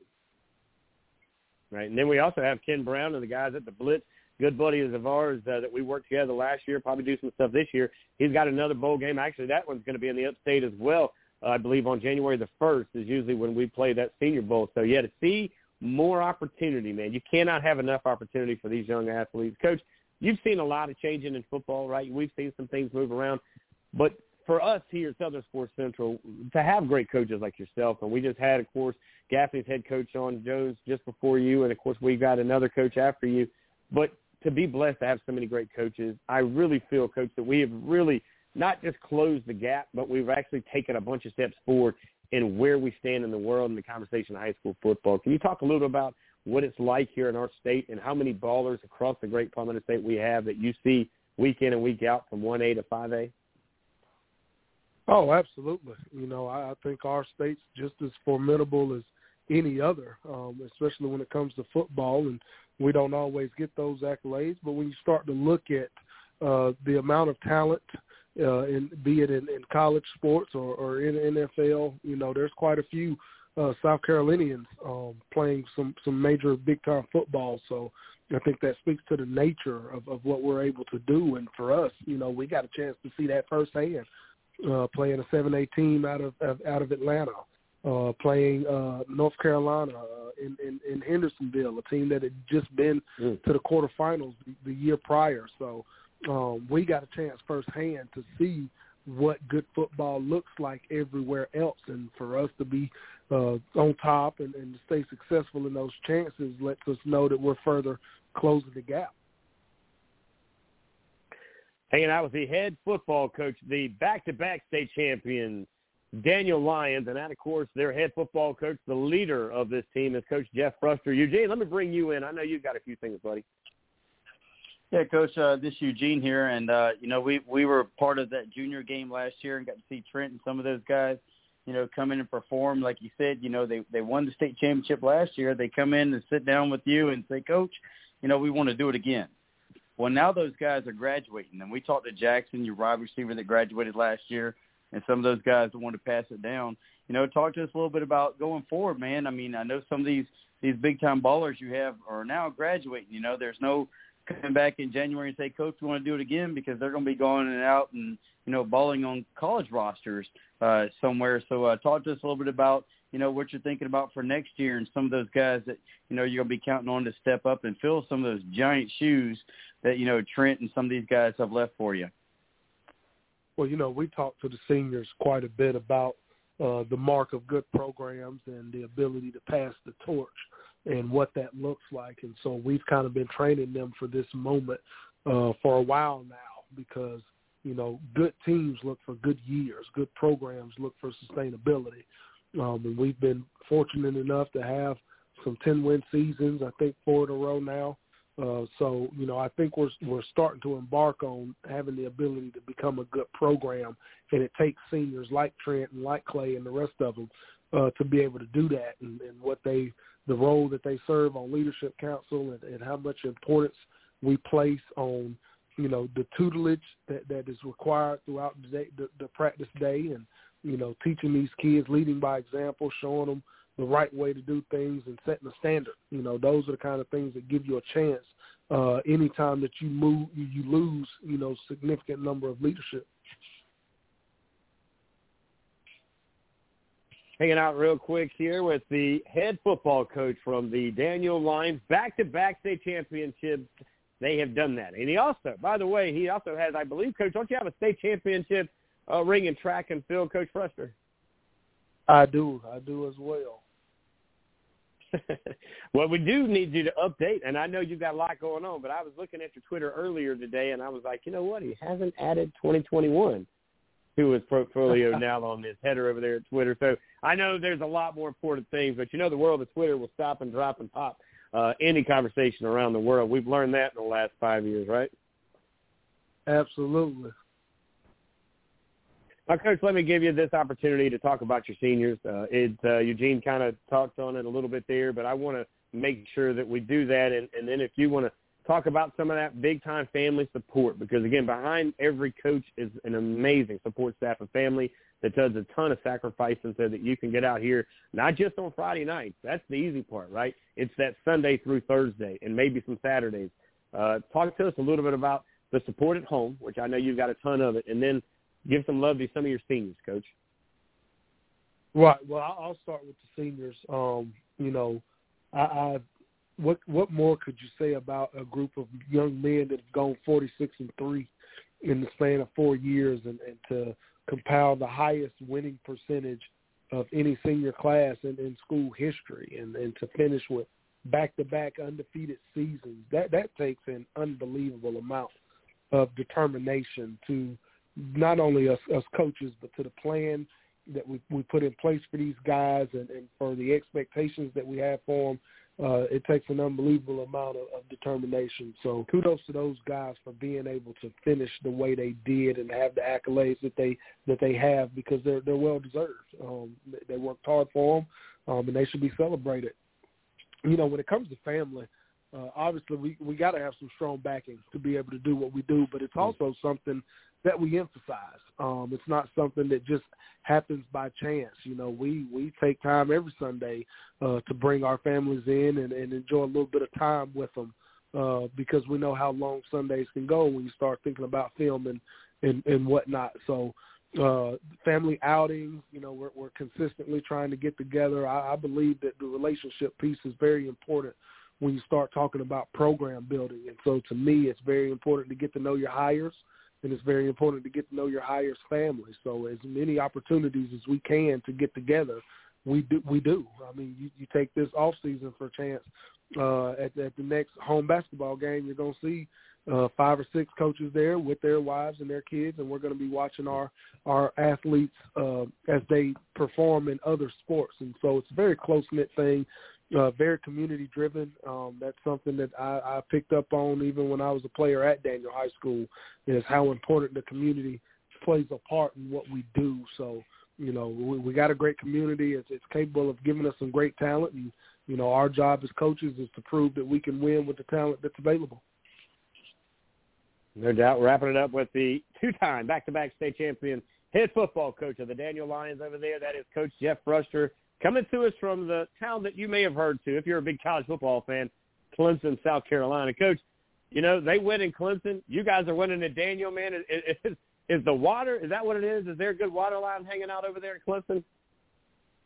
Well, you know, I if I say that, that's going to encourage you guys to come visit, and I'm trying to stay successful. So there's definitely something. yeah. I'll give that. Well, I got to tell you, I always enjoy having you on, and, and, and I'm wishing you nothing but the best in 2022 because you did it once again in 21 and just continuing to win, continuing to do the things you do, coach, and you do it the right way. And, and I'm going to tell you, and I'm going to echo this throughout the night with all of the coaches coming on. We have not only the best players in the country, but the reason we have the best players in the country, coach, is because of guys like you and all of our coaches across the South Carolina, uh, of course, footprint. And uh, because of what you do and all of your coaches do, that's why we have the best athletes in high school football and just in general. But I want to thank you for your time on and off the field, the many nights on phones that you spend with your guys that nobody gets to hear, some of those one-on-one conversations in the office that you don't get to hear that when you and I were playing this game, you know what I'm talking about. We had those conversations. We were those conversations. And now you're giving back to the game that gave to you and I so much. And I just want to say thank you. I greatly appreciate and I appreciate you having us on, giving me a chance to represent our program, and thank you for all you do uh, for all of us high school coaches. No doubt, Coach. We are definitely on the same team, and we are going to come up there. I want to see your facility. Uh, we do now that COVID's kind of gotten out of the way, where uh, at least it's being maintained, if you will. We'll come up messed up or what have you. We have our shots, so we're good there. But we do want to come up there and just see what you guys have put together because it's very impressive. And again, you're doing it the right way. And that's what we're all about, Coach. So congratulations back to back, and again, congratulations on that track and field ring. That's a big deal too, Coach. So we want to make sure we show you all the love you deserve. Absolutely, we greatly appreciate it. All right, Coach. You can hang tight because I believe you can listen to your wide receiver coming up right after this. Uh, we're going to bring him in, Coach. So hold on, and let me bring in your receiver. All right, so we won't skip a beat because we're going to keep it moving. Now, we've got a state championship ball player from the same land, and Daniel, and of course the Lions will now be represented by the player known as Clay Sweeney. Clay, what's up, buddy? Hey, how are y'all? We're wonderful, man. Glad to have y'all. First time, hopefully first of many, but man, I tell you what, first of all, I want to congratulate you on a state championship. I mean, you didn't do it once, you did it twice, and uh, you're going to walk out of that place as a legend. You're going to walk out in the history books. You're going to walk out with some jewelry. And uh, man, you did it, and you did it in style, and just real proud of you. And doing it the way you did it was impressive, my friend. Yes, sir. I appreciate that. It was an incredible four years, and really these last two years, the run we went on was just special, and uh, definitely some memories that I'll take with me for the rest of my life. And uh, back-to-back state champs has got a nice ring to it. yes, it does, sir. We're glad to have you with us. Now, of course, uh, last year you're a junior on this roster, but you still were able to contribute. Uh, how much of a role did that senior class leave in an impression, if you will, right? That you guys knew, okay, these guys won a state championship, so there's the bar. It's either state championship or bust. It's kind of the mindset us athletes put in. How big was that for you guys as the juniors became the senior leaders? What was the first thing you told the underclassmen when you guys got ready to work out and get ready for this season? Oh, it was it was huge. Those uh seniors last year, those guys uh really going into that 2020 season, they made they made it clear for the entire team that hey, we're we're finishing the job this year. We've come close, but we got one goal in mind and we're going to come together as a team and they really showed us what it's like to love one another and and uh lead by example while also uh, lifting the guys up, bringing them with you. While they might have been making a play here or there, they're still going to be teaching the younger guys and bringing it with them. And really, uh, this senior class and a bunch of the leaders going into the season, we all just we all talked and uh, we set out. We said, look, we want to go down in the history books and as one of the greatest classes, and we want to keep Daniel on this run and at keep Daniel at the pinnacle of South Carolina high school football as it should be. And uh, we said we're going out the right way, and we're going to make sure everyone else knows that, and we're bringing them along with us. No doubt they're bringing two, not one, but two state championship uh, trophies and some rings and things. As of course the Daniel Lions, 3A state champions here in the great state of South Carolina. We're live right now with the class of 22's very own Clay Sweeney and of course graduates this year, man. And uh, I don't think you could have wrote it any better, Clay, when it came down to being able to play the game you love, right? And this is something that you, I'm sure, grew up wanting to do, and now you're doing it. You're doing it in style. You get to be uh, one-on-one with, uh, of course, Trent Pearman, who, by the way, wins the Gatorade Player of the Year, because the guys like you that are catching the balls he's throwing is able to kind of put him on that spectrum. Man, how cool was it to play and to grow through this year and in, in the last two or three years with Trent, watching what he did, but being a part of what you guys put together is that one-two combo. Oh, it's special. Um, first of all, Trent is he's one of my good friends. We've been friends for forever, and uh, he's such a stand-up guy. That's the main part. That's what makes him the Gatorade player off the field too. Is he's such a he's such a great dude and a great friend and teammate. But man, on the field, he's just always had this calming presence about him where he's very confident in his, in his abilities and he just makes everyone else around him better and that's what great players do. It's it's it makes my job and the rest of the receivers job a whole lot easier when you got a guy like that behind center. Um he can really put the ball wherever it needs to be and uh shoot I've been playing football with Trent since we were in the 3rd grade and he's always trusted me and uh, I felt like we've always have had that uh, very special connection, and we we uh, I feel like we kind of know the integral part of the games better than uh, most receiver QB duos, and a lot of times he can just give me a look, and he knows how I'm going to run a certain route or how I can tell how he wants me to break it at a certain yardage, and uh, it's really been special playing with him, really my whole life, but especially these past four years at Daniel. Hanging out with one of the big ones over there Daniel High School, the class of 22 senior, two-time state champion, back-to-back, Clay Sweeney, wide receiver, joins us here tonight on Southern Sports Central. Glad to have him with us, and of course his coach is listening in now, and Coach Bruster. But uh, you, you said something there, Clay, that I that I can relate to.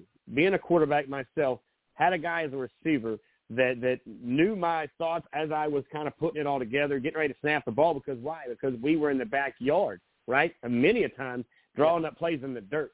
So this guy already knew my mindset. How many times did that happen where you guys are sitting there and he kind of, like you mentioned, gave you that look and you're like, oh, man, we ran that in fourth grade in the backyard of the schoolhouse. We're going to hit that right now. Yeah, honestly, it's actually crazy that you mentioned that. That you, that happened all the time, and I don't even know that our own coaches know that. But Trent and I, like back in uh elementary school, middle school, we would hang out. We had our own little signals for all these routes that we would just go out and run. And sometimes he'd just give me one of those signals in the game, and that route's not even like in our playbook, and I would run it. And uh it's actually crazy because uh, a lot of times we would just we would just kind of have this little connection where even I'd look at the play, he'd look at the play, and just before the play, uh, I'd say, "Hey, they're in one high here. I'm going to break it at eight instead of ten. Just something where most people don't really understand that as a outside uh, perspective, but uh, it really makes playing with really improves my game when I have such a strong connection with the quarterback. No doubt, Clay. Now, there's some other guys around you on that offense that was electric all year long, and you guys grew up together as well. I'm going to give you a chance to talk about some of the memories, some of the moments, and the athletes that that you'll miss, of course, as you're going to go to your next chapter, which we'll talk about that right before I get you out of here, big guy. But talk to me about some of these guys, man, that that will forever be your brothers. And I played, you know, college baseball. I was a college guy, baseball guy. I was a football guy, but I kind of hung up that side of my cleats uh, after I got to college. But for me, high school sports is something, and, and I'm sure your, your dad, I'm sure that that other players and, and your brothers will tell you the same thing. This is a different type of game that you will always, always remember. This is making Friday Night Lights special. So for you, give me some of those moments and some of those players that you'll always remember. Yeah, you're absolutely right. Um, my dad and my brothers, uh, obviously, they've been very successful after high school and uh, in their careers, and uh, you know they've they've been they've won a lot and they've been great at Clemson. But they've they've told me, especially this year is my senior year, man. I know that you're excited for the future and everything, but really just enjoy it because there's nothing like high school football. There's nothing like Friday night going out there with with guys you've grown up with and your whole life and playing for your town and your community and they really just helped me realize even though I felt like I was doing a great job of enjoying it anyways, they've really helped me uh realize that man, you only get one chance to be in high school. You might as well enjoy it and just appreciate everything that comes with it. But uh yeah, I'm gonna miss all my teammates. I I I've been blessed to have been teammates with some great dudes, and uh, really some of the underclassmen. I think all the those other three receivers this year, Eli Merck, Mason Kelly, and uh, Jalen Brown Wallace. I'm really gonna miss those three guys. Um, being the senior out of the four receivers this year, I felt going into the season I was really trying to challenge myself to really lead those guys. And I know, yeah, as a sophomore, Eli had a thousand yard season or whatever, and he's got all this stuff. But I really felt like I could still lead those group of guys, and we really became really close throughout the year. And I know they're all juniors, and I cannot wait to see that what they do in the future. They have all three of them. Man, their potential is through the roof. I'm really gonna miss those guys. I'm gonna miss. I'm gonna miss my big O lineman up front, Ethan Ackerman just guys that you know that might not even ever play football again, but other than just football, just friends, seeing them out in the out on town, it's it's really just guys like that that I'm gonna miss. Uh, Boston Miller, safety. There's so many guys that have made I have made a great impact on my life, and I really appreciate all my teammates so much, and I've made some incredible memories with all of them. Well, brother, I want to tell you this on behalf of all of us at Southern Sports Central, man. We are very proud of you. We're proud of your entire team. Back-to-back state championships are hard to do, and in four years, you got two state championship rings, and hey, that's something to, to be bragging about right off the rip, man. But you guys are doing it very humbly. You're handling business as normal. Um, for you, all right, graduating here soon. What's the plans, my friend? Where, where are you planning on? Are you going to continue to play college football? Uh, are you going to head it out of the state? You staying in the state, man? What's the plan for uh, for Mr. Sweeney? Uh, yeah, like you said, uh, two state championships out of four years is that's something I can definitely brag on. Uh, you know, my brothers and uh, my dad tell me all the time, "Hey, we got national championship rings," and I said, "Yeah, yeah, but I'm the only one with a state championship ring." Now I got two of them, and uh, I'm actually going to be going to Clemson to play football. So hopefully I can get a few national championship rings myself.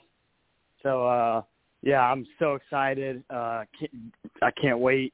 Um, really looking forward to this experience and the next chapter of my life. I, I'm excited to grow as a man and uh, grow in my faith as well, and great football and become a even better football player. But right now, it's uh, I'm trying to have a great senior basketball season and just enjoy the last few months of high school. But I know Clemson's around the corner, and I really can't wait. Literally right around the corners. We're hanging out with the one and only wide receiver, state champion, back to back, only state champion, back to back high school champion in the Sweeney house, of course, is the big man, Clay Sweeney. Now, uh, you're going to play receiver, or you're going to move around a little bit when you get up there? Uh, I'm going to play receiver, yes, sir. There you go. So a good friend of mine, uh, well, he was my he was actually my high school football coach. A guy you probably know this last name, Renfro. I went to Socastee. Of course, Coach Renfro was my coach. And a guy that was a pretty good little receiver over there, Hunter Renfro, uh, was born during my days of playing high school baseball for his dad. So, man, I know very well they've got some good receivers, and they're getting ready to get another one, man. Um, again, all you're doing, good luck in high school basketball. Thank you for the time and the energy and the, just the way you played the game of high school football here in our great state of South Carolina. You're one of our legends on the show. You'll continue to be welcomed here anytime.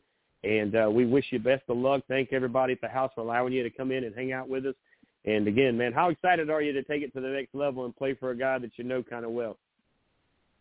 I'm so excited. Uh, I mean, I've always been around the program my whole life, and it's it's really just like every time I go up there, ever since I was a little kid, I just get I just get this little antsy feeling. Just makes me happy. But now knowing the fact that I'll be able to be a part of it, I'm sure my perspective will change a little bit, and I I really can't wait. And uh, I'm really excited to be teammates with Drew.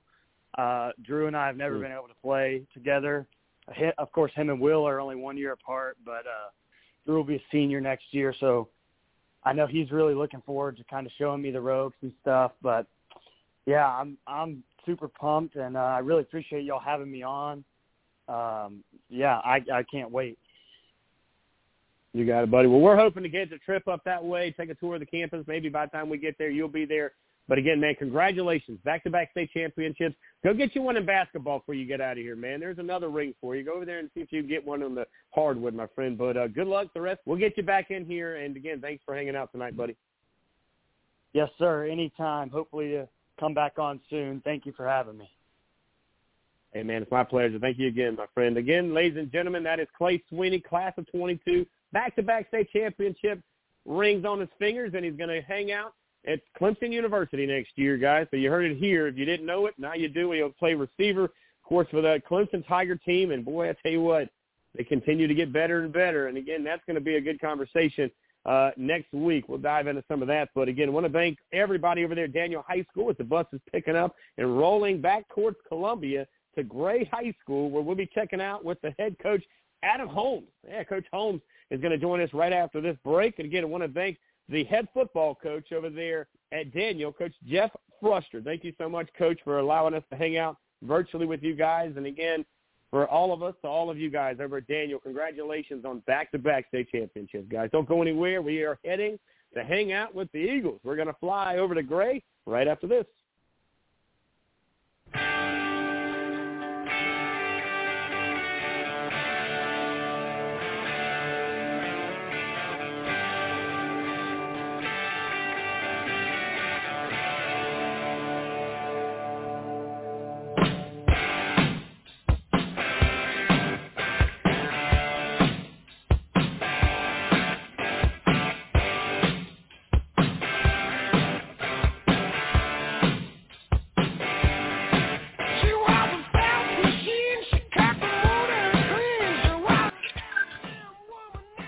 Right, ladies and gentlemen, bringing him in Silas of ACDC. I kind of had to think about Coach Holmes and what kind of mood he'd be in tonight. I don't even think he's given up that trophy yet because I tell you what, love to see our coaches pumped up when they get a win like he did. And, of course, let's bring him in right now. That is Coach Adam Holmes, the head football coach over at Gray. Coach, man, what a show and what a job.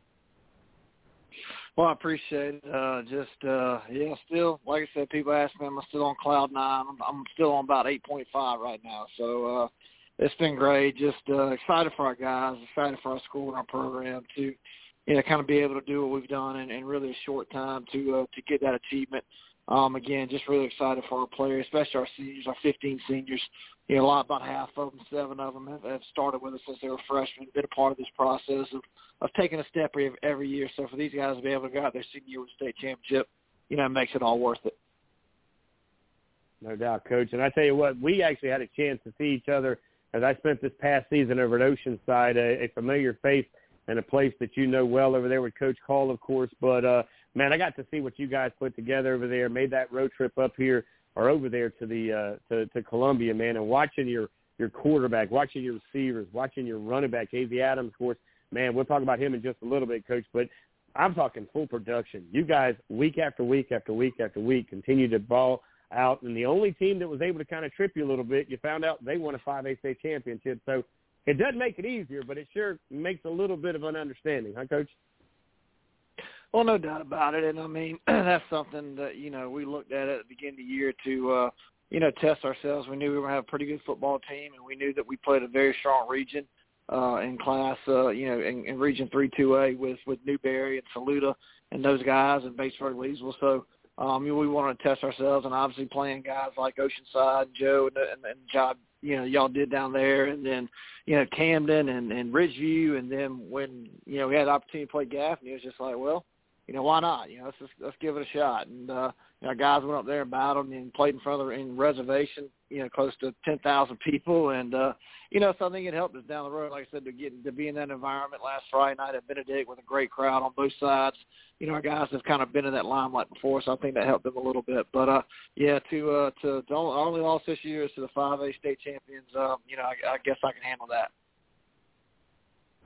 hanging out and handling in the state championship two-way style football here in the great state of South Carolina, but they'll play anybody from 1A to 5A and any A at any time. Coach over there is Adam Holmes. He is, of course, uh, representing the Gray War Eagles tonight on Southern Sports Central. Now, Coach, I love the factor that you don't back down from a challenge. First of all, I love it. I love everything about it. I see, again, you played Ridgeview, you played Oceanside, you played Gaffney, you played Abbeville it took you to get to the playoffs, but boy, did you go in and play a team like Abbeville, who historically, right, they do what they do. They're on the conversations normally of a Gaffney or a, a, a Dillon, if you will. A Summerville has always been one of those conversations. Irmo, uh, teams like that are traditional teams, but yet you guys go in, you play a very well coached up team out of Abbeville, but you were able to play that giant and keep it moving. Well, you know that that was kind of you know and people have talked about, yeah, you know, they're looking on that, you know, on the on the bracket for that for that matchup, us and Abbeville, and uh, you know, be honest with you, we've been looking forward ever since last year. You know, played those guys in the upper state championship last year, and uh, I mean, one, just Coach Nichols does an amazing job up there. I mean, for to win seven out of the last ten state titles is unbelievable. And we went up there to Abbeville, and and they've got an amazing backing and supportive group up there, and, and to go up there and just not really play well. Didn't feel like we played up our potential that you know that that next Monday our guys were in the weight room and we said we weren't to let that happen again. So uh, yeah, we we played very well um, against Abbeville. I think uh, KZ rushed for 320 yards and our defense was stifling. You know, held them to 15 points. Uh, team that scores over 40 uh, caused three big turnovers in that game, two inside the uh, the red zone where they're driving to score. Um, so just an overall great effort. Like I said, they talk about our offense and, and what we do, and, and KZ and Trey and all those guys on our offensive line.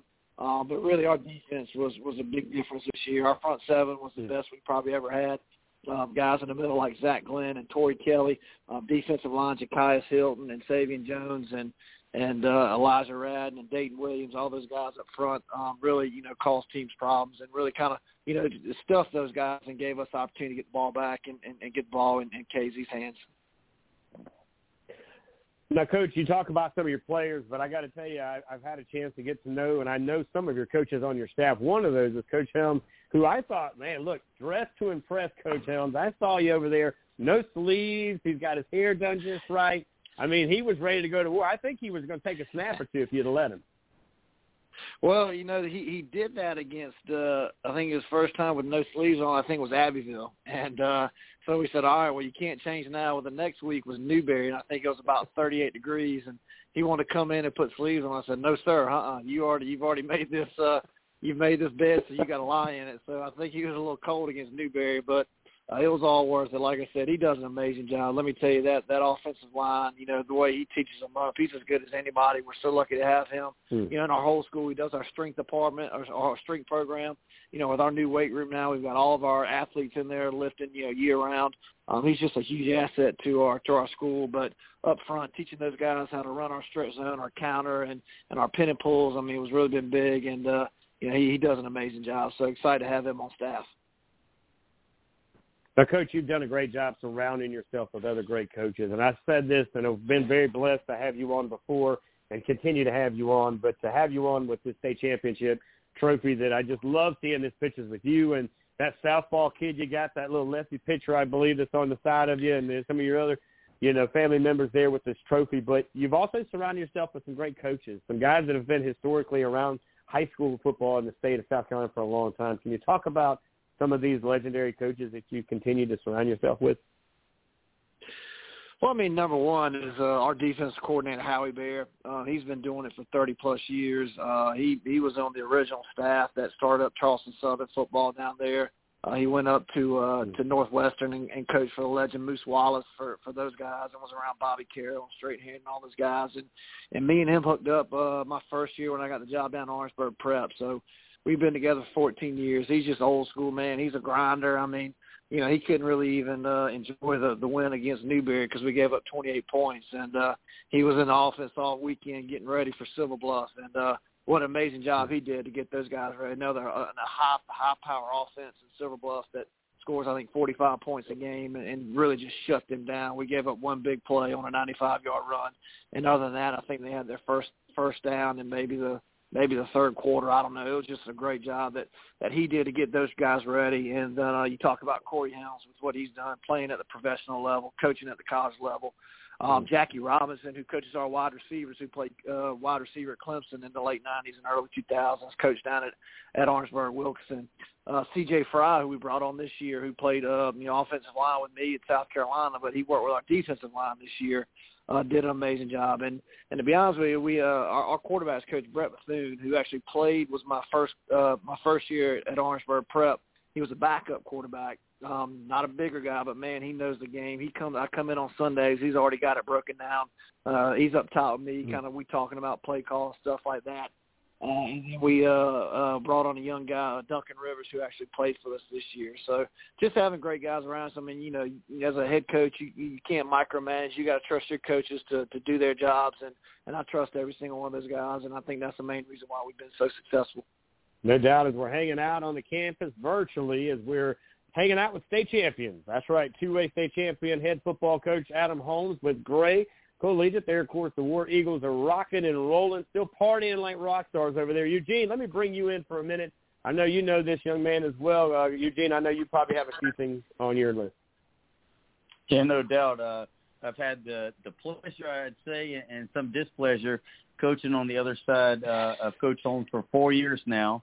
And uh, you know the record's two and two. Uh, got the first two, lost the last two, and that that's kind of uh, one of those painful pills to swallow. But such a great dude, man, you are.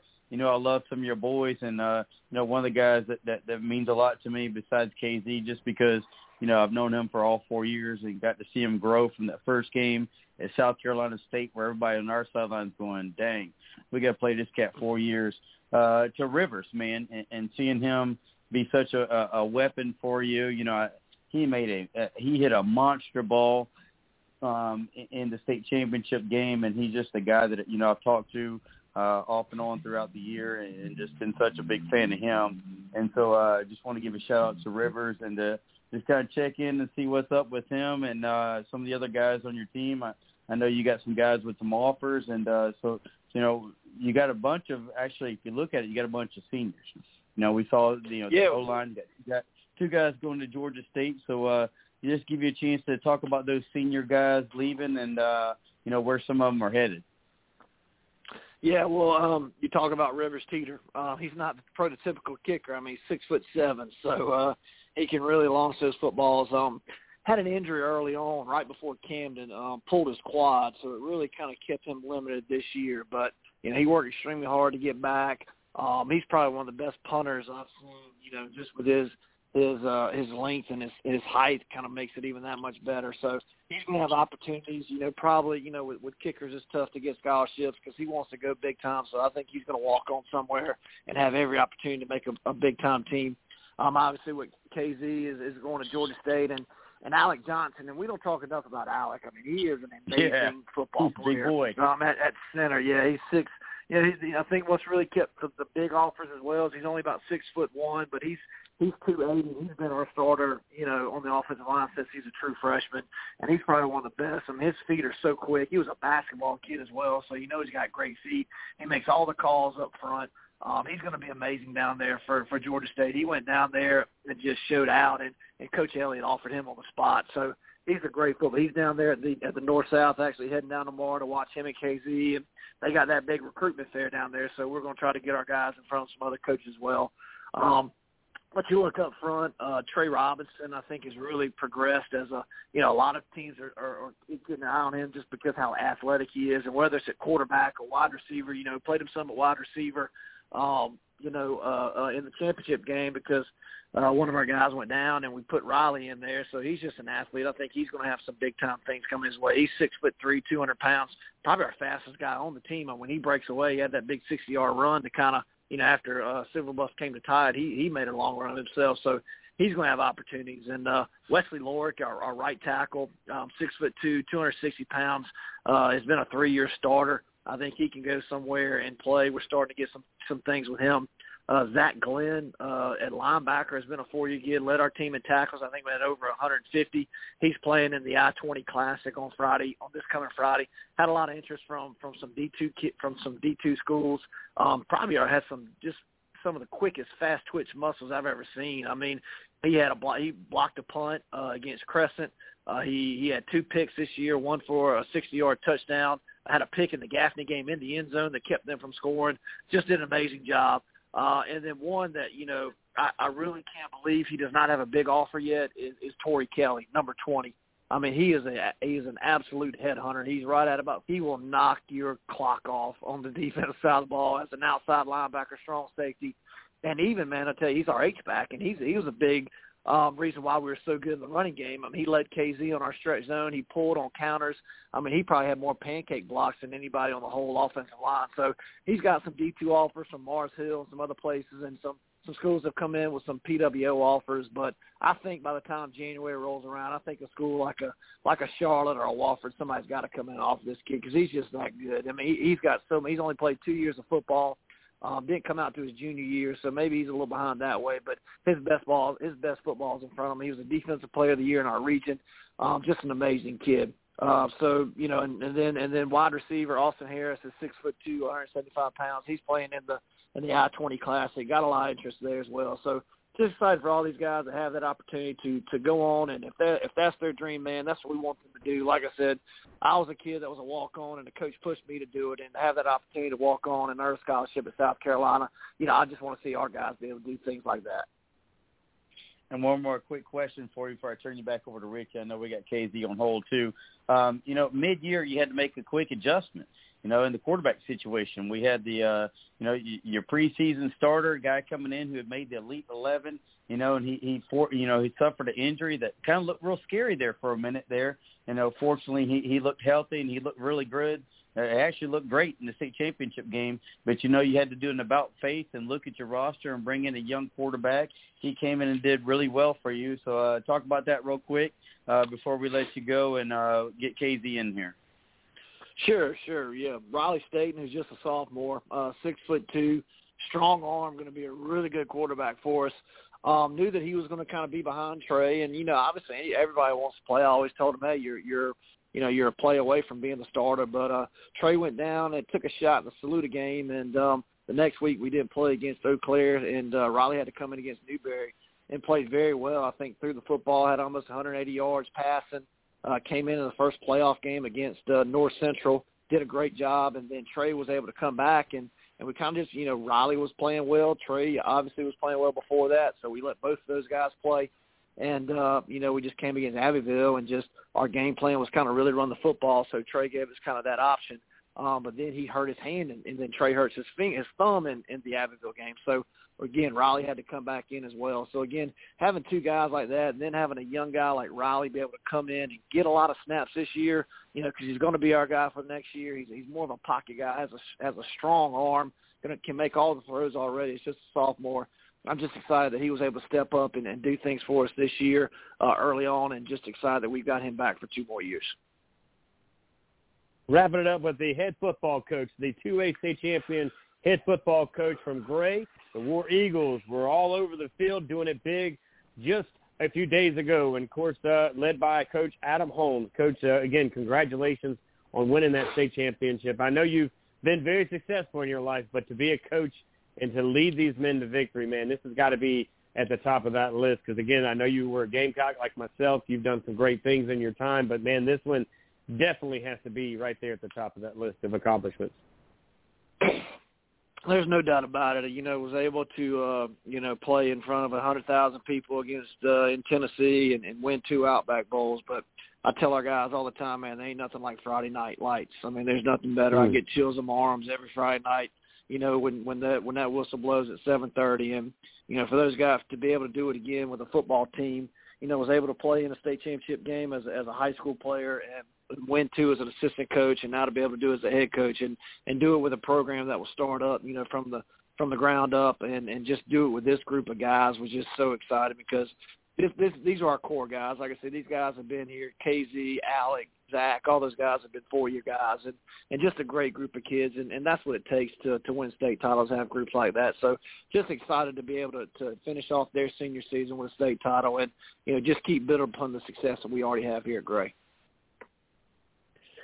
Coach, the final salute I would like to give you, by the way, uh, an opportunity is by uh, the biggest supporter in all of this, right? And that is, of course, Miss Holmes, right? That is the one behind all this craziness that keeps the glue together, if you will, Coach. Uh, she has supported you through the ups and downs and all around, and I know that state championship trophy for her just as well as it is for all the players, the parents, and everybody else on this roster. But tell me a little bit about uh, Miss Holmes, who's kind of been there with you, man, through thick and thin.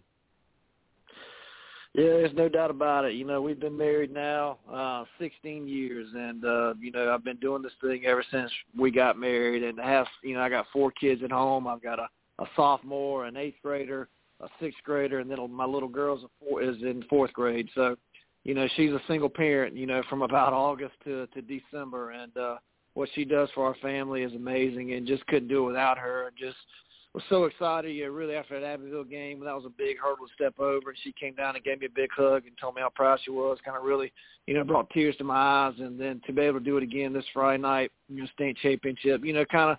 And she know it makes it all worth it. All the long hours that I put in, the hours to spend away from her and the family. Um, you know, really, you know, is is, is a joy that we're able to uh, accomplish those things. And again, I couldn't do without her and what she does it here at our house. So uh, she's an amazing person and uh, love her to death. And again, just uh, she's the rock of our family. And so glad that uh, she support she supports me and lets me do a job that I love. No doubt, Coach. Uh, on behalf of all of us at Southern Sports Central, Coach, uh, we've had a chance to get to know you. I know Eugene knows you a little more than I do because of some uh, past coaching opportunities, but for me to have you on this dream of mine of Southern Sports Central to highlight not only our players, we're highlighting our coaches because why I believe we have the best players in the country, it's because we have the best coaches in the country, Coach. And thank you for the endless hours and the sacrifices that you give from your family to the football family. And I wish the little man, I believe you're you're, you're young fellas like me. He's a southpaw, right? The baseball guy, right?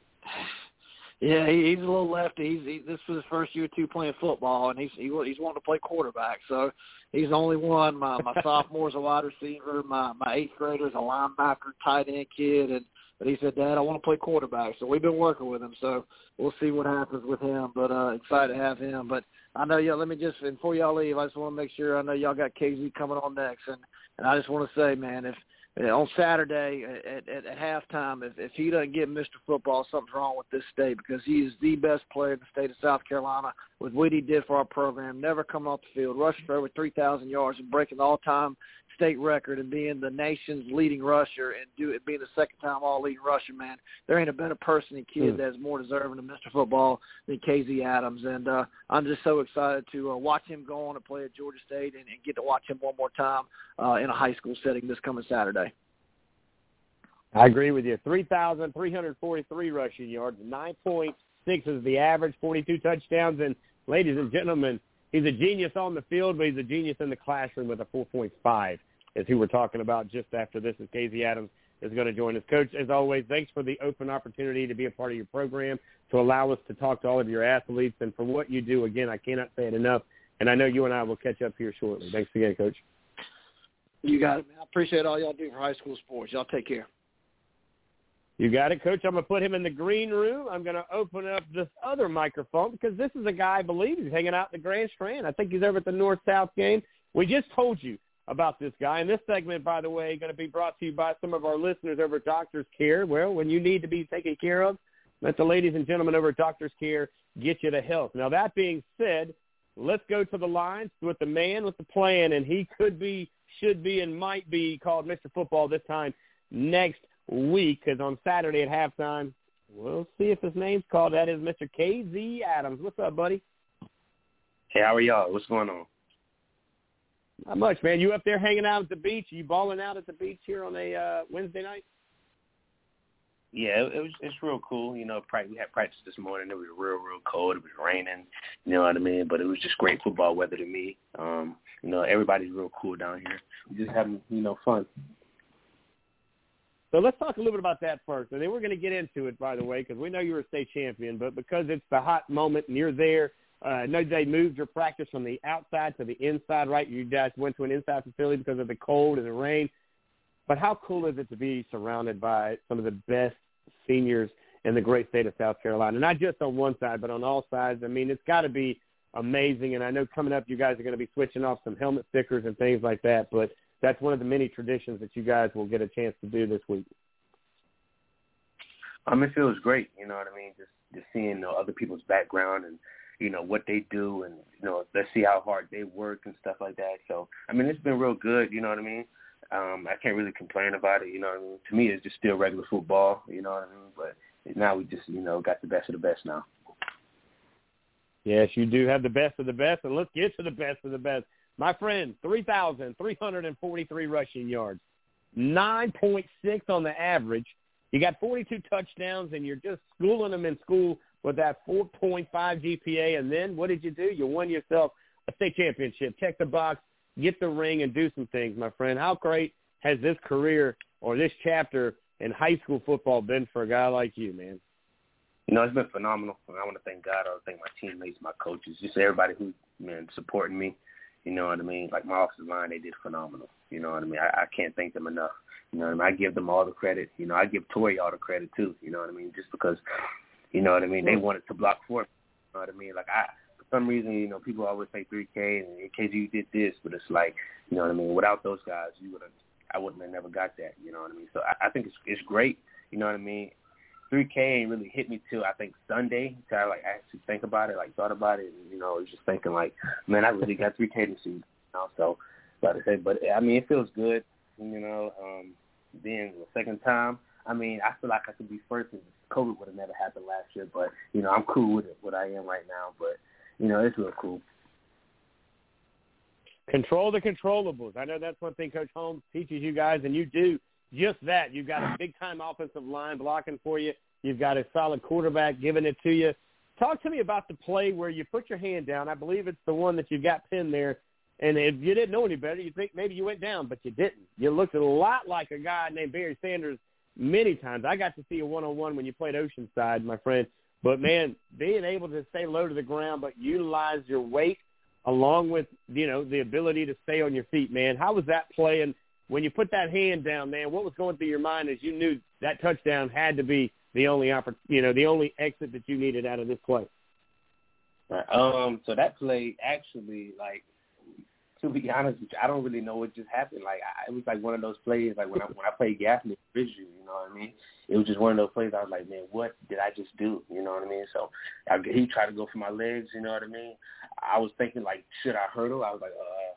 So I, I didn't. You know what I mean? So I just tried to go up and put my hand down. You know, and eventually I was just still up. You know what I mean? Just because my my foot, you know, my feet were so quick to get down to the ground. So I mean, that was another great play. You know what I mean? It, it ain't I didn't get no you know no good yardage on it and stuff like that, but you know what I mean. Just to have that great balance, and you know, I actually sure. like the comparison we have. You know, to Barry Sanders. Actually, that's like my favorite running back. Him, DeAndre Swift, and you know Reggie Bush. Those are the guys I really look up to. So just for people, you know, to say that they remind uh they remind me of Barry and stuff like that. You know, it's great. No, it's no doubt, man. Again, I had the chance this year to see you firsthand. Uh, you know, and I've met you before, but that was a chance to see you in the battlefields in an actual season game. And the way you run behind your pads, you fall forward every time. If you fall at all, you're always falling forward, right? A lot like Marcus Lattimore. But I always had said to myself, watching your film, watching your mannerisms, it was a very Barry Sanders type of style running back that you were. You know, you might not be the tallest guy, but that's okay because I can promise you the fastest guy. And that right there kills every time. You know, speed kills. But you got that That's ring. Right. You got invited to be Mr. Football. You're heading out in Myrtle Beach. You turned another year older. Man, is December just not your? I mean, this has to be the best month ever for you, right? yes. Every time December comes, yeah. You know, I just always wanted like wanted to win the championship because you know my birthday in December, and yeah. you know what I mean. In in December, so actually my birthday present was to win a championship. You know what I mean? I don't really care for nothing else. Like my main goal was to win a championship. As long as I got the ring, that's all that mattered to me. Well, you got that and a lot more, my friend. And uh, we'll be listening for your name, hoping to be called on Saturday. We may be there, by the way. Uh, you know, we, if we are, we'll definitely catch you. But uh, I want to tell you this, my friend. You have left your mark in the great state of South Carolina. I'm excited about your next chapter. I'm excited that you're going to go play. And I want to say this to you, and this is something that, you know what, I, I have a lot of respect for you, my friend, because the door started knocking and the conversation started being had, and you have stand firm for Georgia State, my friend. And because they have been there with you since the beginning, that means a lot to me to see what you do. And I know that staff over there very well. I think you're in amazing hands. I know Coach Helms is going to tell you that as well, as well as, of course, Coach Holmes and all the other coaches over there with you. But uh, man, couldn't have asked for a better guy to represent our state outside of the state.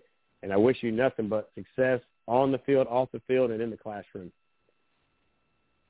Oh, thank y'all, man. I appreciate it, man. It feels good to have people say good things about me. You know I mean? I do go through a lot of hate, so hearing that, that's kind of you know phenomenal. Thanks, man. Hey man, listen here. I'm gonna tell you something, my friend. If you if somebody's hating on you, and I'm gonna tell you this, you can write this down and send it on a postcard to yourself at Georgia State. When they're hating on you, that means you're doing something right. All right. I know that's a hard thing to hear, and it's tough to read, man. But sometimes you got to turn off that stuff and just turn on what you turned on this year. You led by your feet. You led by your actions. You smiled. You took pictures with your teammates. You took pictures with other teammates. You took that picture with that guy from Abbeville. That's first class right there, my friend. It's not what you do on the field. I expect you to ball out on the field. I'm watching this cat off the field. I'm talking to your community about you. I'm asking your coaches about you. I'm asking some of my buddies that do media about you. And that's where it matters. Okay. So that's the thing I'm going to tell you. You're leading by example because you're doing it the way that you were taught and you're representing Gray this weekend where you are doing it in style. So again, you know, if there's everything you need from us, don't hesitate to reach out. But I want to give you a chance to give two things. And I'll let you wrap it up with this and get back to your guys over at the North-South game. And best of luck in that action.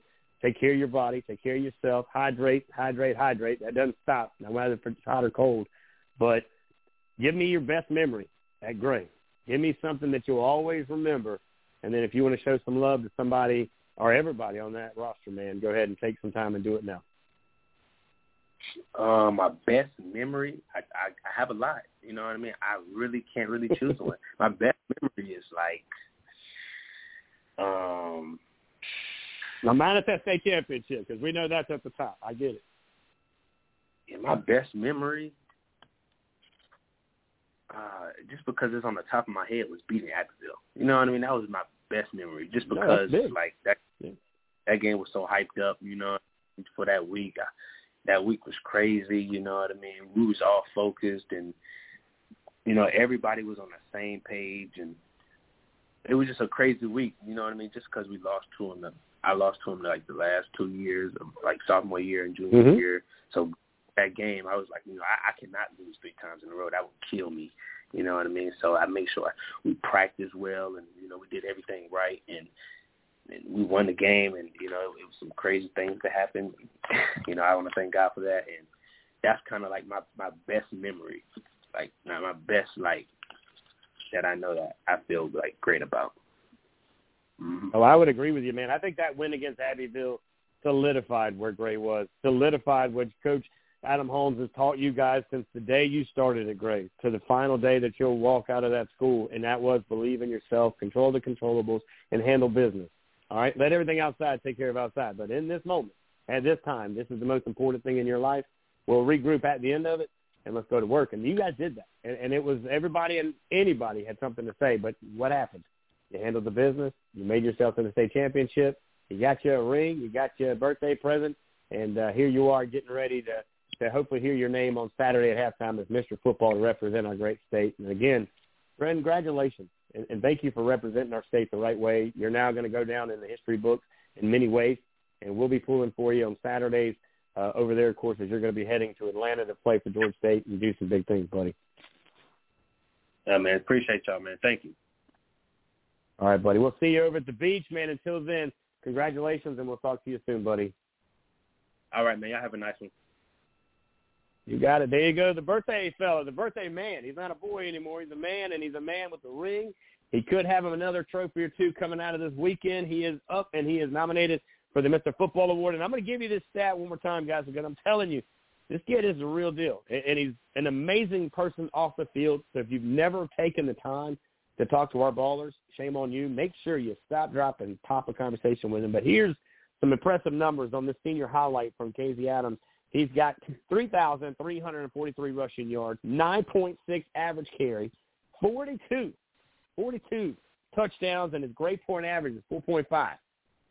That's an amazing stat collection right there, and I cannot say enough how amazing this young man is on and off the field. We're excited to be a part of what he's done, watch what he's done, and now we'll take a break because we are going to, well, step away from the athletes, step away from the coaches, and we're going to head back up towards that Gaffney area. We're talking Carolina, Carolina Bowl. That's North Carolina versus South Carolina, and an all-star epic event coming up this Sunday, and we're going to have one of their guys talk all about it right out of this break, guys. Don't go anywhere. The part three, final hour of Southern Sports Central next.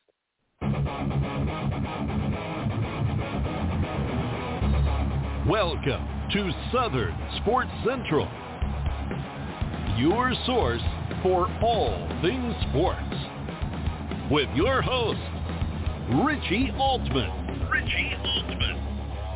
And Eugene Benton taking your call at 323-784-9681. Now,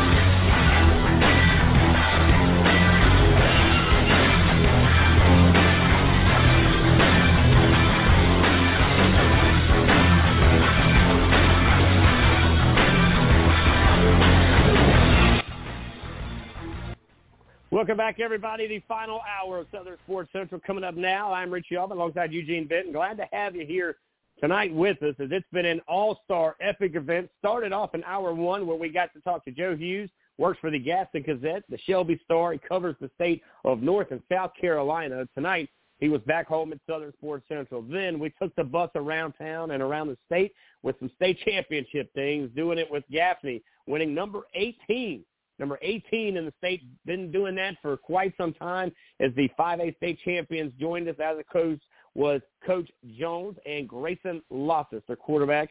Then at hour number two, we went over to Daniel where the Lions have gotten not one but two state champions chips back to back. Now, of course, that was Coach Jeff Bruster and Clay Sweeney in the 3A Division State Champions. And then just moments ago, you heard from very own from Gray Collegiate. That is Adam Holmes, the head football coach, and their big-time running back up for Mr. Football, KZ Adams, and the 2A state champions there. Without further ado, let's head over to someone. We're going to get them to introduce themselves because we've got a representative from the Carolina Bowl.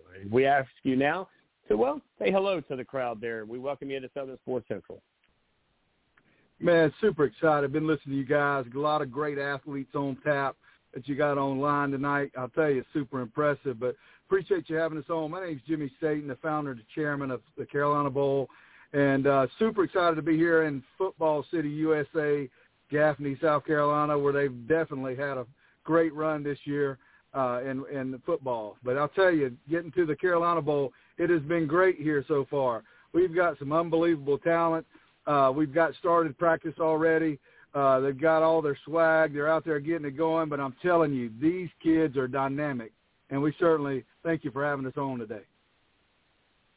We're live with Coach Staten here. Of course, he is with the Carolina Bowl. Now, Coach, was that you that dropped that big time video with all the swag and the bags and the cool things in the hallway? Yes, sir. That was so much fun. We had spent all day getting that going. I said, guys, let's just show what's happening because – what it does is just show the support of all these different organizations, people, the city of these young people coming in. They love their football, but more importantly, they love great athletes that are super, super academically, uh, uh, definitely gifted kids, and and that's what we have here. Uh, they're hard workers. And you know, obviously, I don't know if you know a lot about. Uh, I'm sure you've seen our roster. Our roster's full of Division One talent, Division Two talent, and these guys are here bonding, doing good. And I was watching tonight. We had them at bowling and doing some t- laser tag tonight. The coaches are over in the corner drawing up plays, so we know it's getting serious here in Gaffney now already. They they're definitely wanting to win for their state. Hanging out with the fellas from the Carolina Bowl, the inaugural bowl here, representing, of course, North Carolina, South Carolina, with the very own Coach Jimmy Staten. Of course, Coach, we've seen so much happen in our state with, of course, the pandemic. But here we are now, back running things in full steam, and well, with uh, an opportunity prevailed itself with yourself and Todd Helms and a bunch of other individuals I've seen put together an incredible group of coaches. One of those is Fort Dorchester's coach Steve LaPrade, which I've spent some time with on Friday nights. But you also have another great coach in North Carolina. Can you talk to us about the selection of coaches before we talk about some of these great players that you guys have taken from the both sides of the border? Absolutely. I, I'll tell you, I, first and foremost, we're super blessed to have these coaches with us. I mean, you think about the the coaching royalty that we have here this week, and and and how they are, they, you know, their influence to just football in general, and and and people in the state in general. It's unbelievable. But start out with Coach LaPrade. I'll tell you, you know, obviously his storied history at Fort Dorchester. You know, one of the things I really like about Coach LaPrade is he, he really, truly loves kids and and it shows every step of the way. We were here to, today, and and there was a lot of kids that didn't even know who he was, but they were over talking with their other ones. And said, "Golly, he is a super good coach. He understands us." I'll tell you, that is so incredible. And then you talk about Brian mm-hmm. Hales on the other end, very fiery coach. But I'll tell you what, he has had a super connection in with these kids. He's been laser focused the whole time he's been here. And you know what? Who knows what you're going to see with him on Sunday because I guarantee he's been writing plays all the time. There's probably going to be some trick play, and you guys are going to be like, "Wow, that worked," or "Wow, that didn't work." So I'm excited to see both of them playing this week. Going to be a big one now, Coach. Let's talk about this roster, man. You guys went out there and were able to get a lot of kids to come over and head into Gaffney over there where you guys are going to be playing at this weekend, I believe on Sunday. And I want you to give us the time and the date, any restrictions or things that our fans need to be getting prepared for as they make that road trip in the next couple of days. But first, let's talk about the athletes. I mean, you talked about you guys bowling tonight, but but talk the process of finding the right guy to fit what you guys are doing that deserve this opportunity to be seen uh, one more time as they before they graduate high school. That's a great question. I, you know, I think it's pretty important to ask that question because it's going to be a testament to who who North Carolina and South Carolina is as a group. Uh, coaches, I can't say enough about coaches. You know, they love their kids. You know, we talk about coaches associations, we talk about high school leagues, we talk about all these things. And when you peel it all back and all all the I guess you can say politics, I promise you, I can say that these coaches love their kids and they want the best for their kids. That is the very reason we have the talent that we here have here today. Uh, I mean, obviously, our process and and and our coaches selection goes much further than that because our coaches have to put the work and time in and watching all the film, and they have to have the relationships with the other coaches as well. Well, in this particular case, we had over 1,300 nominations combined between North Carolina and South Carolina. And let me just say this: the excitement is real. The pandemic has really, really put a hold on football. But I can say now based on our process, I think football is coming back, and congratulations to both states and high schools and districts for doing their job to bringing football back for 2021. Hanging out with Coach Jimmy Fetton. He, of course, representing the Carolina Bowl. Big time game coming up this Sunday. It will be a Sunday matchup for the ages as North Carolina, South Carolina Coach, have uh, have they met one another? Has the border came one on one, I guess, face to face between some of those North Carolina ballers and some of the South Carolina guys yet? That's some juicy stuff. I don't know if I can tell you everything, but I can say tonight it was certainly a big time competition in the bowling alley, and it started with bowling and finished with laser tag. So there's some serious competition going on right now. now, are you are you guys keeping score there? I mean, you know, I know, you, and, and I first of all, let me say this between all of us here at Southern Sports Central, to you guys over there at the Carolina Bowl, thank you guys for the endless hours because this is going to be the easy part now, right? Once you got them there, that's the yeah. easy part. All right, they're going to play football, they're going to sure. have fun. It's the preparation, just like the season. The preparation of getting to the sure. Friday night. That first Friday night is, is is the is the goal. But for you guys to make this a college environment, right? Just as if the Gamecocks or the Tigers are going out on their bowl games, you want to make this an experience as much as it is a game. Sure, and, and you know it's it's important to know that. You know, uh, you know we talk about the smaller details of of doing something like this, and people ask us all the time, how have we been able to grow and, and kind of gain the footprint in both states? Well, it's been simple. We see everything as an experience. It's not just the experience for the for the players, although that's a pretty important setup. I've had a coaching staff tell me uh, about three years ago and said, "This is the best place to come for my coaches to be trained to become that next head coach uh, and team building exercises that you can get to for for what we do. And, and, so not only does the players have the experience, but our coaches get the experience, and not to mention, and thank you so much to our volunteers and the people that come in and help us. They love these kids. They want to come back year after year. And when you take all the environments and mesh them into one, it creates a great atmosphere. And that's exactly the reason why we've been growing this game because it's the people people's game, and that's exactly how we wanted it when we first started it.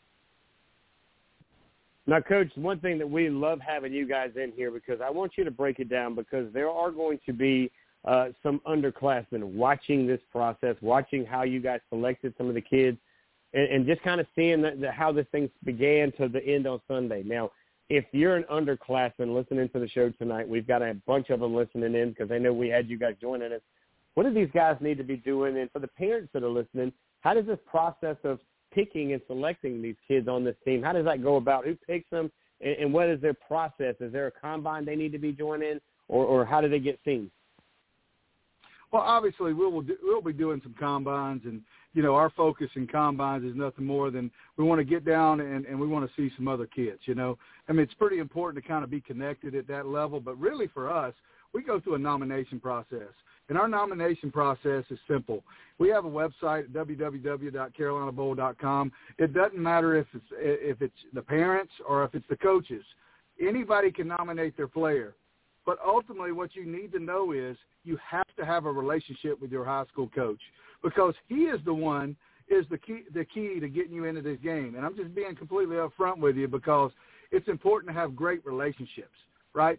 So we do want you to come and register and put your name in and that kind of deal. But at the end of the day, what's going to happen is once your coach says, "Hey, this kid is the right kid, and we want him in there," you go on a watch list, and we'll start our watch list in March, and uh, and that watch list will continue on until August, and then we'll go from that, and then we'll turn that watch list into our coaches that we have been selected, and they're going to be selected. Uh, they're already selected for next year. We'll be announcing them during the game. So, um, and then they'll be looking at you at, uh, all year. So I, I'll say any player listening, underclassmen, make sure you get your grades right.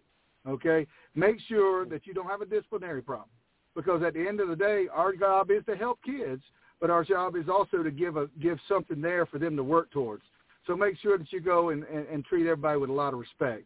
And thirdly, make sure you do the best you can in the off season. Get in the weight room. Get your other teammates in the weight room because being a leader is so important in this particular game. So that's kind of a little bit about what we do. And uh, like I said, check us out at www.carolinabowl.com for more information coming soon on our selection process. You, you, parents can get through that and see if they can get an opportunity to get on our, our Elite 88 for next year. Hanging up here with the coach from the Carolina Bowl. He is one of the big-time guys behind the scenes doing big things. That's Coach Jimmy Stanton here with us tonight on Southern Sports Central. Want to make sure we thank you and Todd Helms and everybody for allowing us to be a part of the conversation with y'all tonight to educate, to entertain, but yet to let those know what exactly is going to happen in this inaugural bowl coming up on Sunday. So, Coach, go ahead and tell us the, the time, the date, the place, and uh, is there any type of restrictions of bags or things that they need to be going through to prepare to enter this bowl game come Sunday? Uh, in Gaffney, South Carolina, there's a clear bag policy. Please, when you come, make sure you have your uh, you you got a clear bag. It's okay to come in. Secondly, we have a super super youth game going to be played before the senior event. It's going to be the Gaffney or the Cherokee County Rec Department, led by Marcus Bradley and, and his team, Johnny Humphreys and their team over there. They've got an all-star game. It's going to be put together with fifth and sixth grade. They're going to be starting at two o'clock. Uh, then our senior game will follow at 4 o'clock. Uh, we've got some great halftime stuff uh, for you. you. Uh, please, please come and visit us. See see our teams. You're going to really enjoy it, and it's going to be it's going to be broadcast live. Um, uh, it's going to be on a live stream and uh, also radio 104.3. So uh, yes, please, uh, if you can get your tickets or, or tune in Sunday, it's going, we're going to get this party started, and, and hopefully we'll give you the show that you've been looking for this year. Should be a lot of fun, Coach. Uh, tickets going to be bought at the gate. That's okay. There's no pre-purchasing or anything like that. What we saw in the high school league, everything can be purchased on on site. Well, uh, you can. You can go to our website at carolinabowl.com. Even if you get there, we're going to be uh, purchased online. Uh, we're going to do some touchless tickets just like it was at the South Carolina High School League state championship. So, like I said, get your tickets now. We're limited to the number of tickets, and we've already had a ton of sales. So please go get your tickets and uh, and we just can't wait to see you there. You got it, Coach. I want to again thank you so much for all that you're doing for our athletes, not just in our state, but in the state above us in North Carolina, because we support all the ballers here in the great state of South Carolina, but also around the country. And because of guys like you, guys and girls, because I know there's some ladies out there doing some things for you too, uh, we would not be able to do what we do without guys and girls like y'all. So again, Coach, thanks for the minutes you gave us. We're going to try to get you back in here uh, to recap us next week. And if we pop up and do some stuff, uh, we'll get you guys back in here with us as well. Not a problem. Thank you so much for having us, and, and we enjoy being here with you. You got it, Coach. Thanks again. God bless. Take care of our boys over there, and we'll talk to you soon. Thank you, sir. Have a good day. All right, there you go, ladies and gentlemen. That, of course, is Coach Jimmy Stanton over there with, of course, the, well, inaugural bowl of the Carolina Bowl. Eugene, let's bring you back in, my friend uh, man, there is so much excitement in our state, right? I mean, we heard about the Carolina Bowl, and uh, Todd Helms, a good friend of the show here, good friend of yours, and became a good friend of mine the last two or three years. But to see what they're doing, to see the the opportunity, right, that they are, are, are giving our kids is just something that is amazing, and, and I'm just excited to watch what now, of course, uh, no Shrine Bowl, right? And it may or may not come back, not sure, but that's okay because next man up. This is how this works. This is life and, and couldn't ask for a better group of guys to put it up, and that is Todd Helms and his group, and of course Mr. Jimmy Stanton there, who did an incredible job showing off that swag 101. Uh, I saw that earlier today, and I was thinking, wow, I want it back. Let me get it back. And uh, that's what these kids want, Eugene. You and I both know. I mean, yes, they want to play football, but boy, they really like the bag too. Yeah, I actually do have some swag. Uh, a couple of years ago, Coleman was the eighth grade. Um, he played in the eighth grade Carolina Bowl, and uh, that was uh, I actually got turned on to the Carolina Bowl or introduced to it from Todd um, about three years ago. Coleman played in that game. It was actually coached by Steve LaPrade, who's coaching the Senior Bowl for mm. South Carolina, and he was Coleman's coach in that game, along with Brent and um, Joey Still and some others. Uh, that game was played at Duke uh, inside Duke Stadium what a cra- an incredible experience that was. They practiced all week uh, at the Duke indoor facility. With, you know, and played against North Carolina. You know, the game didn't turn out in South Carolina's favor, but you know, Coach LaPrade coached them up. At the hard fought battle, battle. It was uh, raining. It was cold. It was in January, but you know, it was an experience that that these kids take forward for the rest of their life. I know Coleman still talks to a lot of the guys uh, from that team who you know are spread out throughout South Carolina. One of them, um, he was telling me the other day, is a big time offensive or defensive lineman uh, for Greenville High School uh, and plays for Coach Porter. And uh, said that they still, you know, remain in touch and things like that. You know, it could be a situation where they play again at the next level. You never know. But it's these, you know, these life changing and lifetime experiences that these kids develop and, and get to experience that just you know you you can't put a value on that. It's just something that they take forward with the rest of their life. And you know, hanging in the closet, I still have my Carolina Bowl jacket. Uh, it's real cool, and uh, you know, it, it's really great because you know when you come down to these All Star games, and like you mentioned, you know, with politics and things like that, or or you know, you got limited rosters. You know, you look at the state of South Carolina, and, and you think, you know, we got to pick 44 guys. Well, that's pretty hard you know, everybody's got to, you know, celebrates that their their guy got picked, and there are a lot of coaches and, and parents and players who think they should have been picked. You know, and when you limit it to one or two bowl games, maybe maybe some kids get left out that kind of use need that kind of showcase experience to get seen. Maybe have the opportunity to go play at the next level. Um, you know, we got the north south game going on. Like we talked to some players and coaches tonight have been involved in that, and I had a chance to experience that. That's great. Um, and, and this gives another opportunity for some other guys who, who didn't get picked for one game or the other uh, to get that chance to showcase their skills and hopefully get seen by by someone and get an opportunity to play at the next level for those who don't have those offers yet. And it's just a great experience. It's a great opportunity uh, for all these guys to get together. You know, you heard um, KZ talk about the relationships he's made at the North South game already. Some guys throughout the state that you know he he didn't have a chance to play with, now he's getting a chance to play with. He's getting to see them grind and do their thing, and uh, it's just really great. I think for the state of South Carolina, for the state of North Carolina, also with the Carolina Bowl. You know, we know a lot of these guys that have been accepted and who are planning in, in both of the bowl games going on this weekend, and uh, as well as the uh, the Junior Bowl and the Senior Bowl. You know, put on by the Blitz. It's just such a great opportunity for these guys, especially the seniors that not let's face it, some very talented kids didn't get to play in that last game. They didn't get to play in the state championship. So it's one more chance for them to go out, enjoy this game, to kind of experience it. You know, their their last game as a high school uh, senior, and uh, it's just real fun to be a part of and to watch. Yeah, hundred percent. Now let's do this, Eugene. Let's take a break. Let's separate a little bit here because we have been going for the last two and a half hours, and we are very blessed with the guest list. But I want to open up the phone line.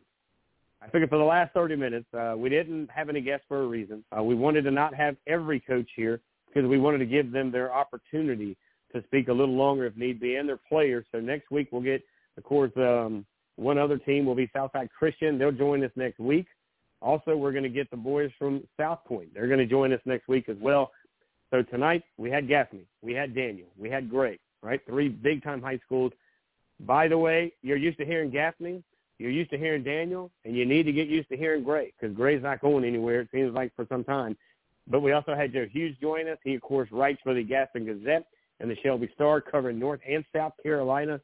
How fitting was it to bring in the Carolina Bowl with Coach Jimmy Stanton, who did an incredible job with his big-time, prime-time swag alert, if you will. I guess the kids call it drip now, but nevertheless, it was all over social media. Had a lot of eyes on a lot of faces in a lot of places. And it controlled some emotions, if you will. But again, we'll talk about that. But we're also going to do what Eugene just talked about. We're going to talk about there are now four, four Senior Bowls that are going to happen starting on Friday night, Saturday, Sunday, and then the Blitz will have their Senior Bowl later as the new year. But coming up, the Junior Bowl. Yeah, the boys are blitzing the the Low Country over at Summerville. We'll talk about some of those games and take your calls throughout tonight. So if you want to call in, you want to hang out, you can do it with 323-784-9681. Call in, hang out, talk to us about what's on your mind. Again, it's one three two three seven eight four nine six eight one. This segment brought to you by our friends over at Doctors Care. Got a text earlier, Eugene. They're listening to us over there at Doctors Care. So with that being said, let's take a little break. Throw a little HBCU noise up here for my good friends down there in Daytona at Bethune-Cookman, guys. Don't go anywhere. The final 30 right after this.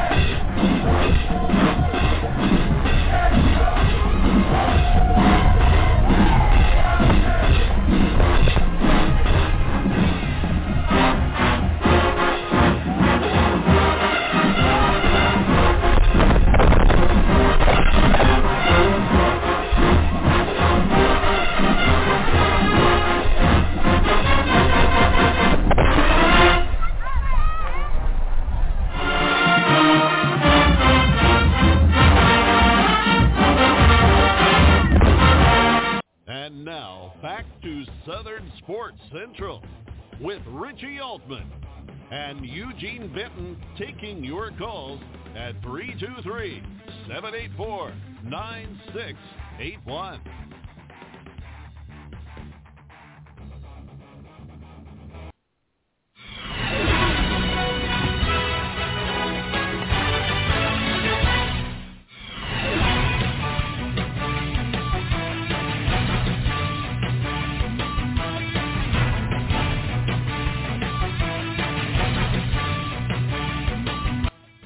Welcome back, everybody. The final 30 hitting us now on Southern Sports Central. Eugene, it's been a heck of a show, man. We've been very, very blessed uh, to get so many great coaches and players to be a part of this show again tonight. And to me, man, it feels like we're back. It feels like we finally have gotten back that stride. Last week it was fun because we had a lot of great guests on and they did some great things. But man, when we get the coaches and the players and all in the same conversation and we get to hear these kids come in here and talk about their dreams and talk about their things. Like you, you know, we had two guys that are going to graduate this year. One could be a Mr. Football heading over to Georgia State. We got one who's the son, of course, of Dabo Swinney, but that's okay because he's also got two state championship high school rings that he said his brothers don't have, but he does, and that's Clay Swinney. He's heading to Clemson when he graduates after he's done playing basketball, by the way. May get one in that area too. But of course, we also had an up and coming big time quarterback out of Gaffney, the class of 23, six foot three, 205. Grayson Loftis joined us, and all three of those guys, I thought, really brought something different to the conversation, along with their coaches like Coach Jones, who's been around the program he said for 30 years at Gaffney, Coach Jeff Bruster, who's got now two back-to-back state championship rings in football. He's got one in track and field.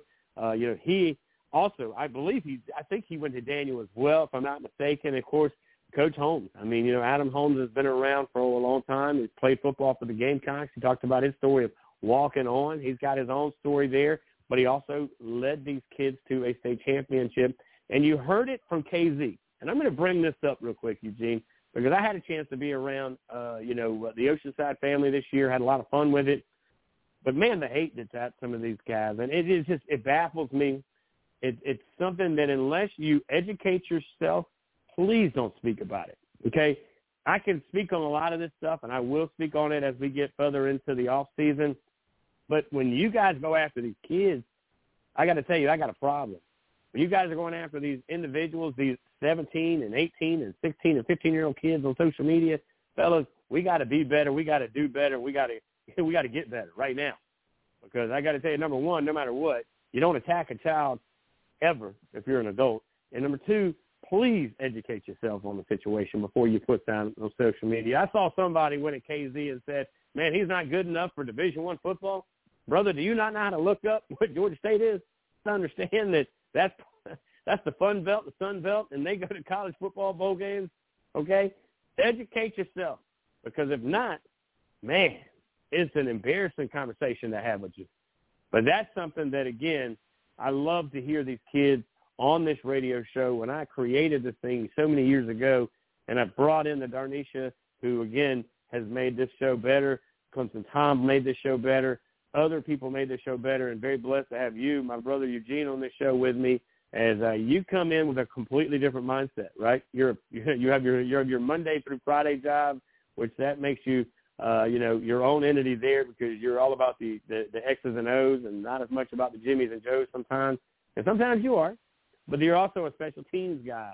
And, and that's a whole new conversation. Guys, if you ain't never watched college football, damn, watch it with a guy with special teams. You know, usually when we get up to go to the bathroom, that's when those guys are watching that guy kick a 45-yard field goal and telling me how the wind's going to shift that thing and hook it to the left like a curveball. Eugene, I got to be honest with you, man. You make it a lot of fun, and I just uh, – I want you to know I'm glad you're back with me this year, and I'm expecting 22 to be a big year for you and I because I think we're going to do some live. I'm talking you can see us and hear us at the same time. Dangerous but true.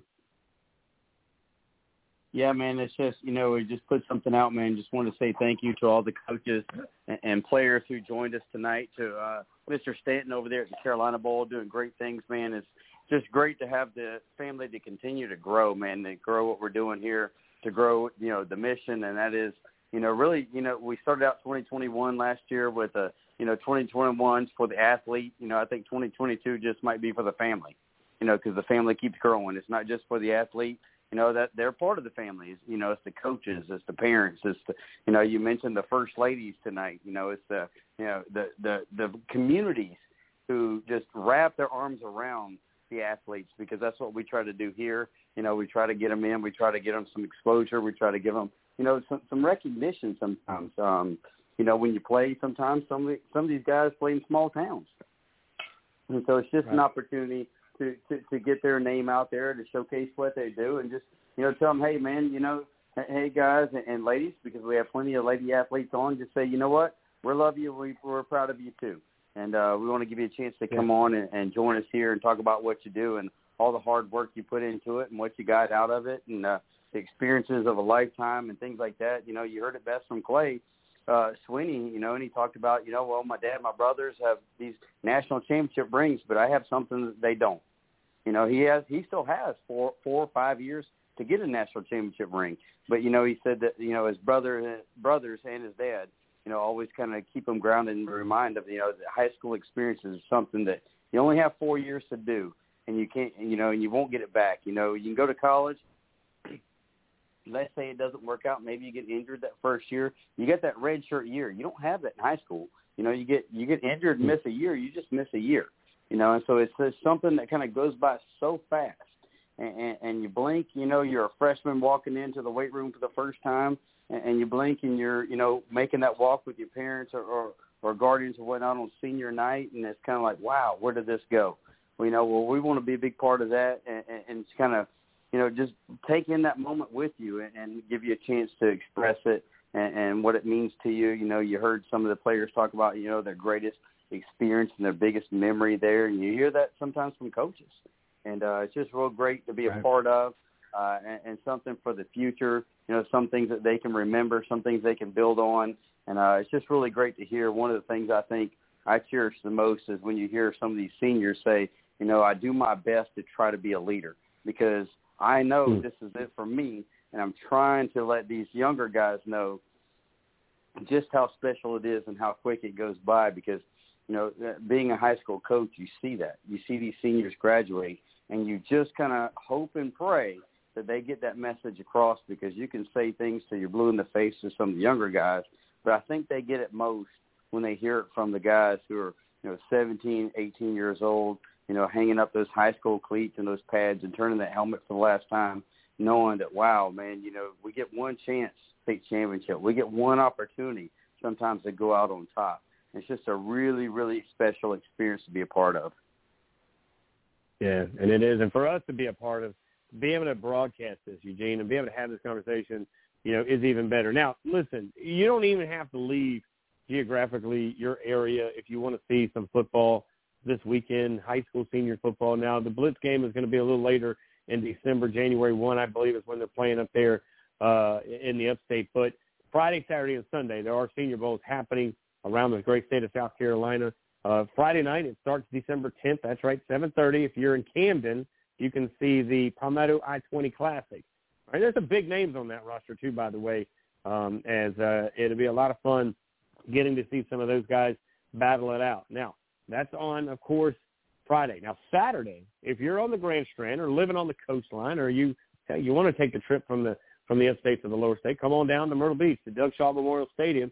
These guys are going to kick it off and do some big things uh, at 12:30. Now that game's at 12:30. That's uh, December the 11th, right? So that's the, the the big game that we'll get to hear about Mr. Football. A lot of big names are in that conversation. We'll see who gets it. There's five finalists. Only one takes that trophy home at halftime. All right. Then on Sunday, on Sunday, that's at Gaffney High School. You're going to see the Carolina Bowl. Right. Three days, three bowl games, a ton of seniors getting a chance to be seen one more time. And it's not really, and I got to be honest with you, and I hope these kids are listening. Guys, embrace the moment, embrace the week, the day, the hour, the second. Okay, because each one of these bowl games are going to have their own tradition. And I'm curious to see what's going to be their tradition at I-20 Bowl. I'm going to be excited to see what the tradition is going to be coming up with Carolina Bowl. But I know the tradition, well aware of the tradition of the North-South one. That's when they exchange helmet stickers, and they get to keep that and the, the school gives them their helmet. They get to carry it with them. It's something that'll be on their mantle or in their man cave or wherever. Those are the moments. Those are the memories. Those are the times that I'm really, again, I can't say enough, but I hope you guys are embracing. Now, I know tomorrow, I've seen the actual itinerary for tomorrow in the North-South game. Uh, they were pushed inside today in an inside facility, which that's fine. They got a chance to work inside. I'm sure it wasn't, uh, you know, disappointing at all to some, and to some maybe. But tomorrow night at 10 o'clock, they'll get their captains uh, selected for the North and the South teams. Uh, big days, though. And again, I said this earlier with Coach Staten, who's with the Carolina Bowl, Eugene, is I really appreciate these guys making this a bowl experience. You know, we've had in Scott Early. He, of course, is the big man with the plan for the Touchstone uh, Energy Bowl. He's the director over there. This is their 73rd year. He's been around the program over there for 21 of that. Um, they say this, and I believe this. They make this an environment like a bowl game. All right, that's a big thing. That's a big thing, and I just hope these kids just embrace it. You know, and it is neat that Kim Brown and the Blitz are back at it again for the Junior Bowl. That's going to be held over at Summerville here in a, I think next week.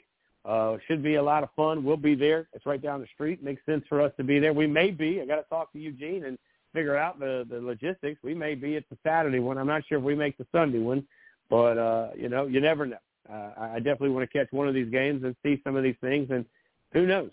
But I know one thing: there is going to be a ton of talent played in the next three days that well represents the state of South Carolina. Eugene. Yeah, it really is, and it's such a great opportunity again for now the juniors and the Junior Bowl will be um, next weekend. Played over at Summerville High School at uh, Coach McKissick Stadium there. Um, and then, like you mentioned, the Senior Bowl through the Blitz that will be January 1st up at um, uh, West Side High School. Yes, uh, up in um, Anderson, South Carolina. I had to think of where it was, but uh, Anderson, South Carolina, Right. June 1st. That will be a Senior Bowl.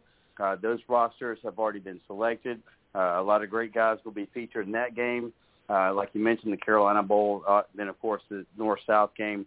Um, you know, when Coach Holmes was on, he mentioned the Battle of the 20.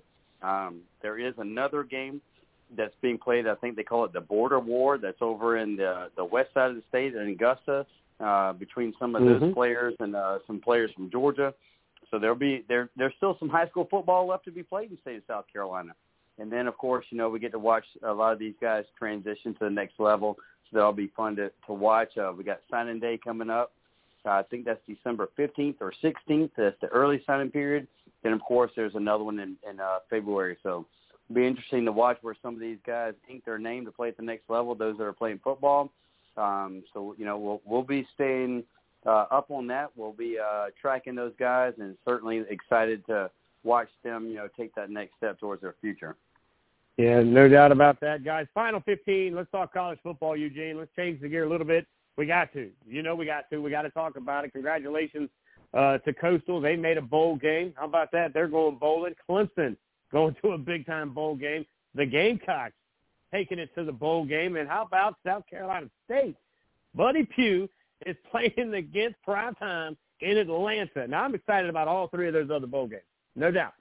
But I'm really excited about watching South Carolina State playing that Celebrity Bowl in Atlanta, Eugene. You can just imagine the excitement of watching primetime Deion Sanders bringing the Gamecocks to Jacksonville State to take on the Bulldogs of South Carolina State. Man, that's the band in the stands is going to be the conversation, but the game on that field is going to be electric, man. Could you imagine coaching against prime time, And I'm sure prime time's going, man, Buddy Pough's a legend. He's a Hall of Famer.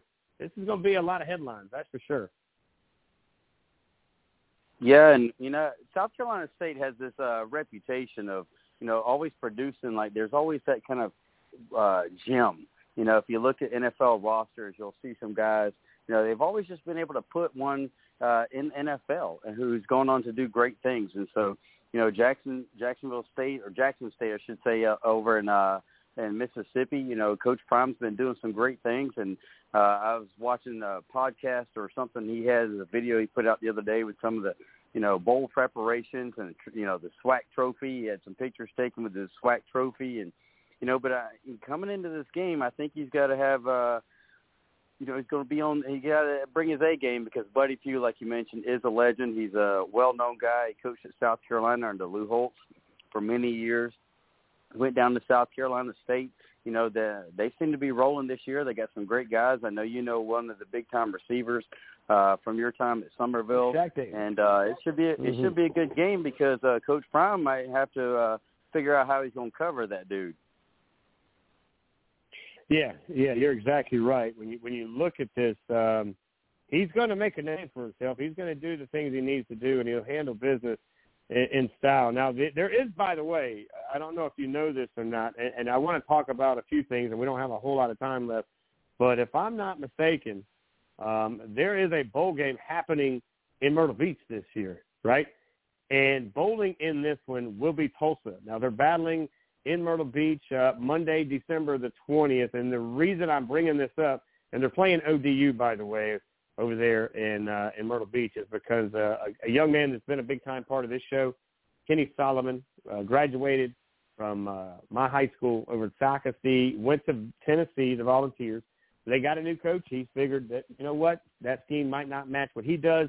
He decided to go to Tulsa, and it worked out for him because the cat gets to come home now and uh, play uh, a bowl game in his own backyard with some pretty big uh, support around him. So I want to mention that. And I think that's cool that they got a bowl game up in Myrtle Beach. I've always said that it would be cool to have a bowl game, kind of like, like I guess Charlotte does now. They got the ACC and the SEC, but it would be kind of a neat bowl to have in Charleston or Myrtle Beach. And, of course, you're seeing that there. But when you start to see all these bowl games, and some people say, well, you know, there's too many bowl games. But do you remember, do you remember the feeling you get when that last game in college football is played, Eugene? It, it's almost like you just got dumped by your girlfriend. And it's a long, Yeah. depressing next few months, right? So I'm okay with a thousand bowl games. I'm that guy that stays up at 3:30 and watches the West Coast football in college because I know when it's over, it's over. There ain't no coming back to this class. We got to wait for the next one to come through. Yeah, it is, and it's uh, you know, like you mentioned, it's almost like that girlfriend that just broke up with you when the national championships played. It's all exciting. There's you know the week build up into it, and then it's kind of like, well, there's February. There's no baseball. You know, there, there's you know, you kind of look forward to March Madness if you're into college basketball. Um, you know, and there's just kind of this. If you're a football guy, you kind of just like, well, not a whole lot going on until uh, Signing Day just happens to come up in February, and you kind of get for that. Like mentioned to me earlier when we had a little heated debate about signing day, you know, you're like, that's like Christmas. And I said, okay, I get that. But then you're like just sitting around again until April, you know, March and April to spring practice. And you're trying to figure out, you know, how these young ballers are doing and how, you know, guys are stepping up on rosters and what's going on at spring practice and that kind of thing. But, you know, it's almost like a, they call it a, in a sense, almost like a dead period because there's no live mm-hmm. football action going on. Last year was kind of weird. We did have some football in the spring uh, for some of the Division One FCS, you know, but now we're back to quote unquote normal uh, with football, and there's no football in the spring except for practice, and so. uh you know, it's just it, it is kind of weird. You know, there's all this build up to bowl season. I enjoy it, man. I was already looking. My birthday's December 21st, and today I was looking to see what bowl games are on my birthday you know, because every year is a couple of bowl games on my birthday, and you know, it's just, it's really exciting to watch, and you get to see teams. The thing I like about bowl games is this: a lot of times you get to see teams who normally would never play each other. You know, you got Iowa and Kentucky. Right. You know, you got uh, South Carolina, North Carolina. Sure that they played, but that's a pretty good rivalry. They have played in the past, but overall, you get to see teams who just never really get to play. You know, we got a great one coming up with Michigan and Georgia. We got Alabama and right. uh, Cinderella, if you call it, Cincinnati playing in a bowl game. You know, that's something that you just don't see every day. You know, these matchups that come in and the bowl games are just to me they're they're intriguing and they're interesting because it's not normal teams that play each other and it's kind of fun to watch, you know, the conference battles and then people get into the argument with which conference is the best and who has the best uh conference record in the bowl games and I know the SEC has big shoes to fill this year with 13 of the 14 teams going. So there'll be a lot of talk about you know which conferences and which teams do better, and you know there's always the you know the bowl game that shocks everybody. You know the old Boise States of the past knocking off Oklahoma. I think this year with all the coaching changes, uh, it's going to be an interesting matchup coming this bowl season. Yeah, I agree. Now Clemson, of course, plays Iowa State. That's in the Cheez-It Bowl on the 29th. That's a Wednesday, 5:45 kickoff there.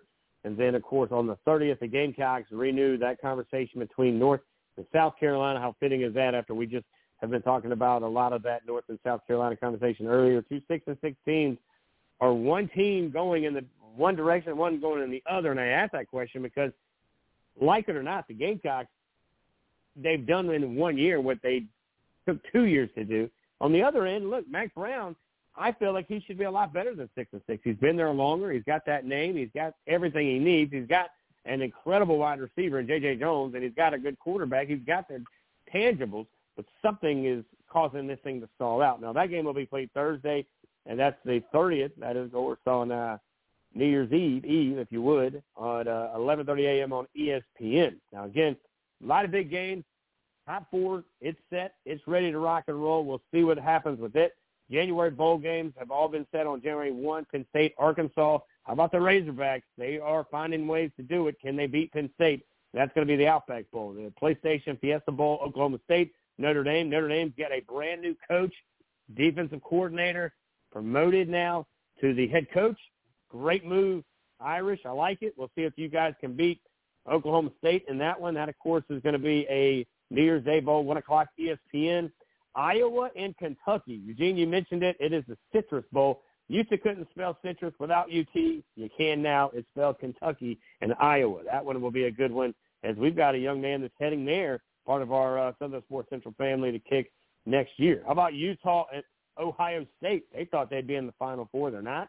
They're actually going to be playing in the Rose Bowl. Not a bad consolation against the Utes of Utah. That would be, of course, a 5 o'clock kickoff. And then Baylor and Ole Miss. How about the SEC doing what they do to get recognized on the big day? Now, of course, you guys know uh, of the Final Four that's in. It's Alabama.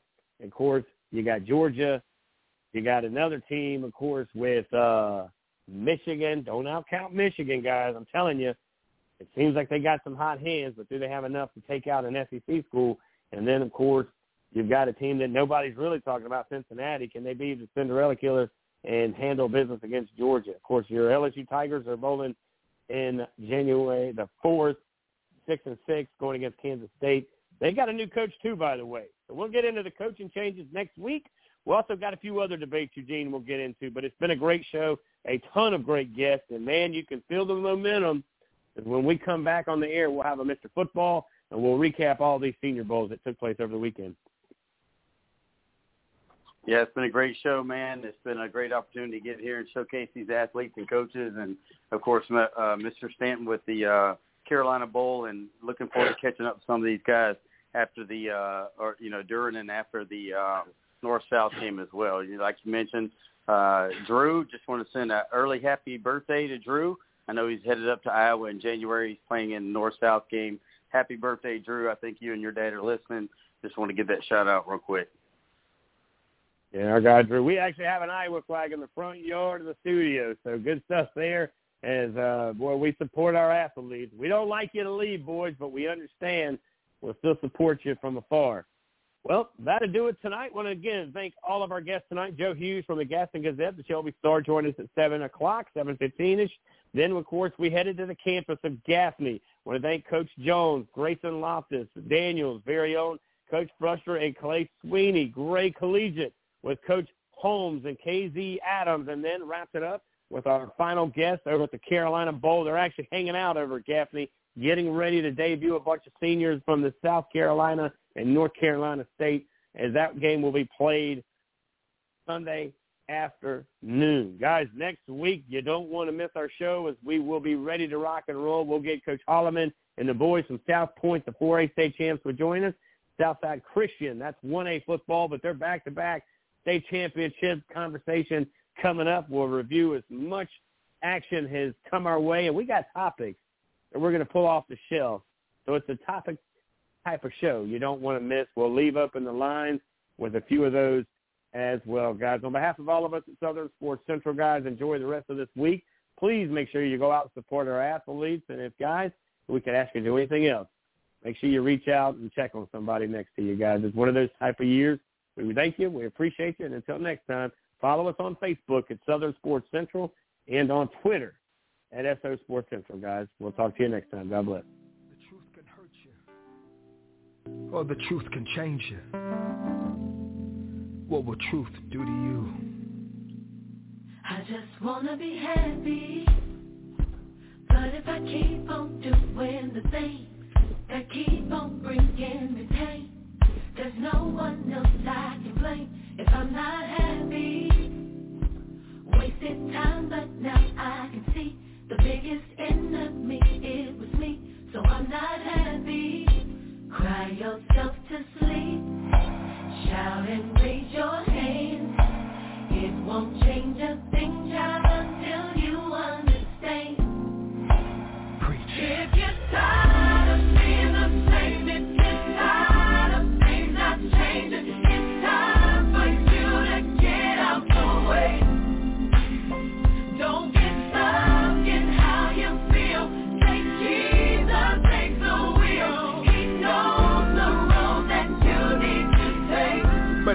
If you want to be happy, look at yourself and say, don't you want to be happy? I just want to be happy. But if I keep on giving my heart for people to tear apart, the healing will never start. So I can be happy. Yes, Lord. Will I ever be happy? Cry to sleep. Shout and raise your hand. It won't change a thing, child, until you. If I'm talking to you, then say, If you're tired of being the same, you're tired of things not changing, it's time for you to get out the way. you've been there too long.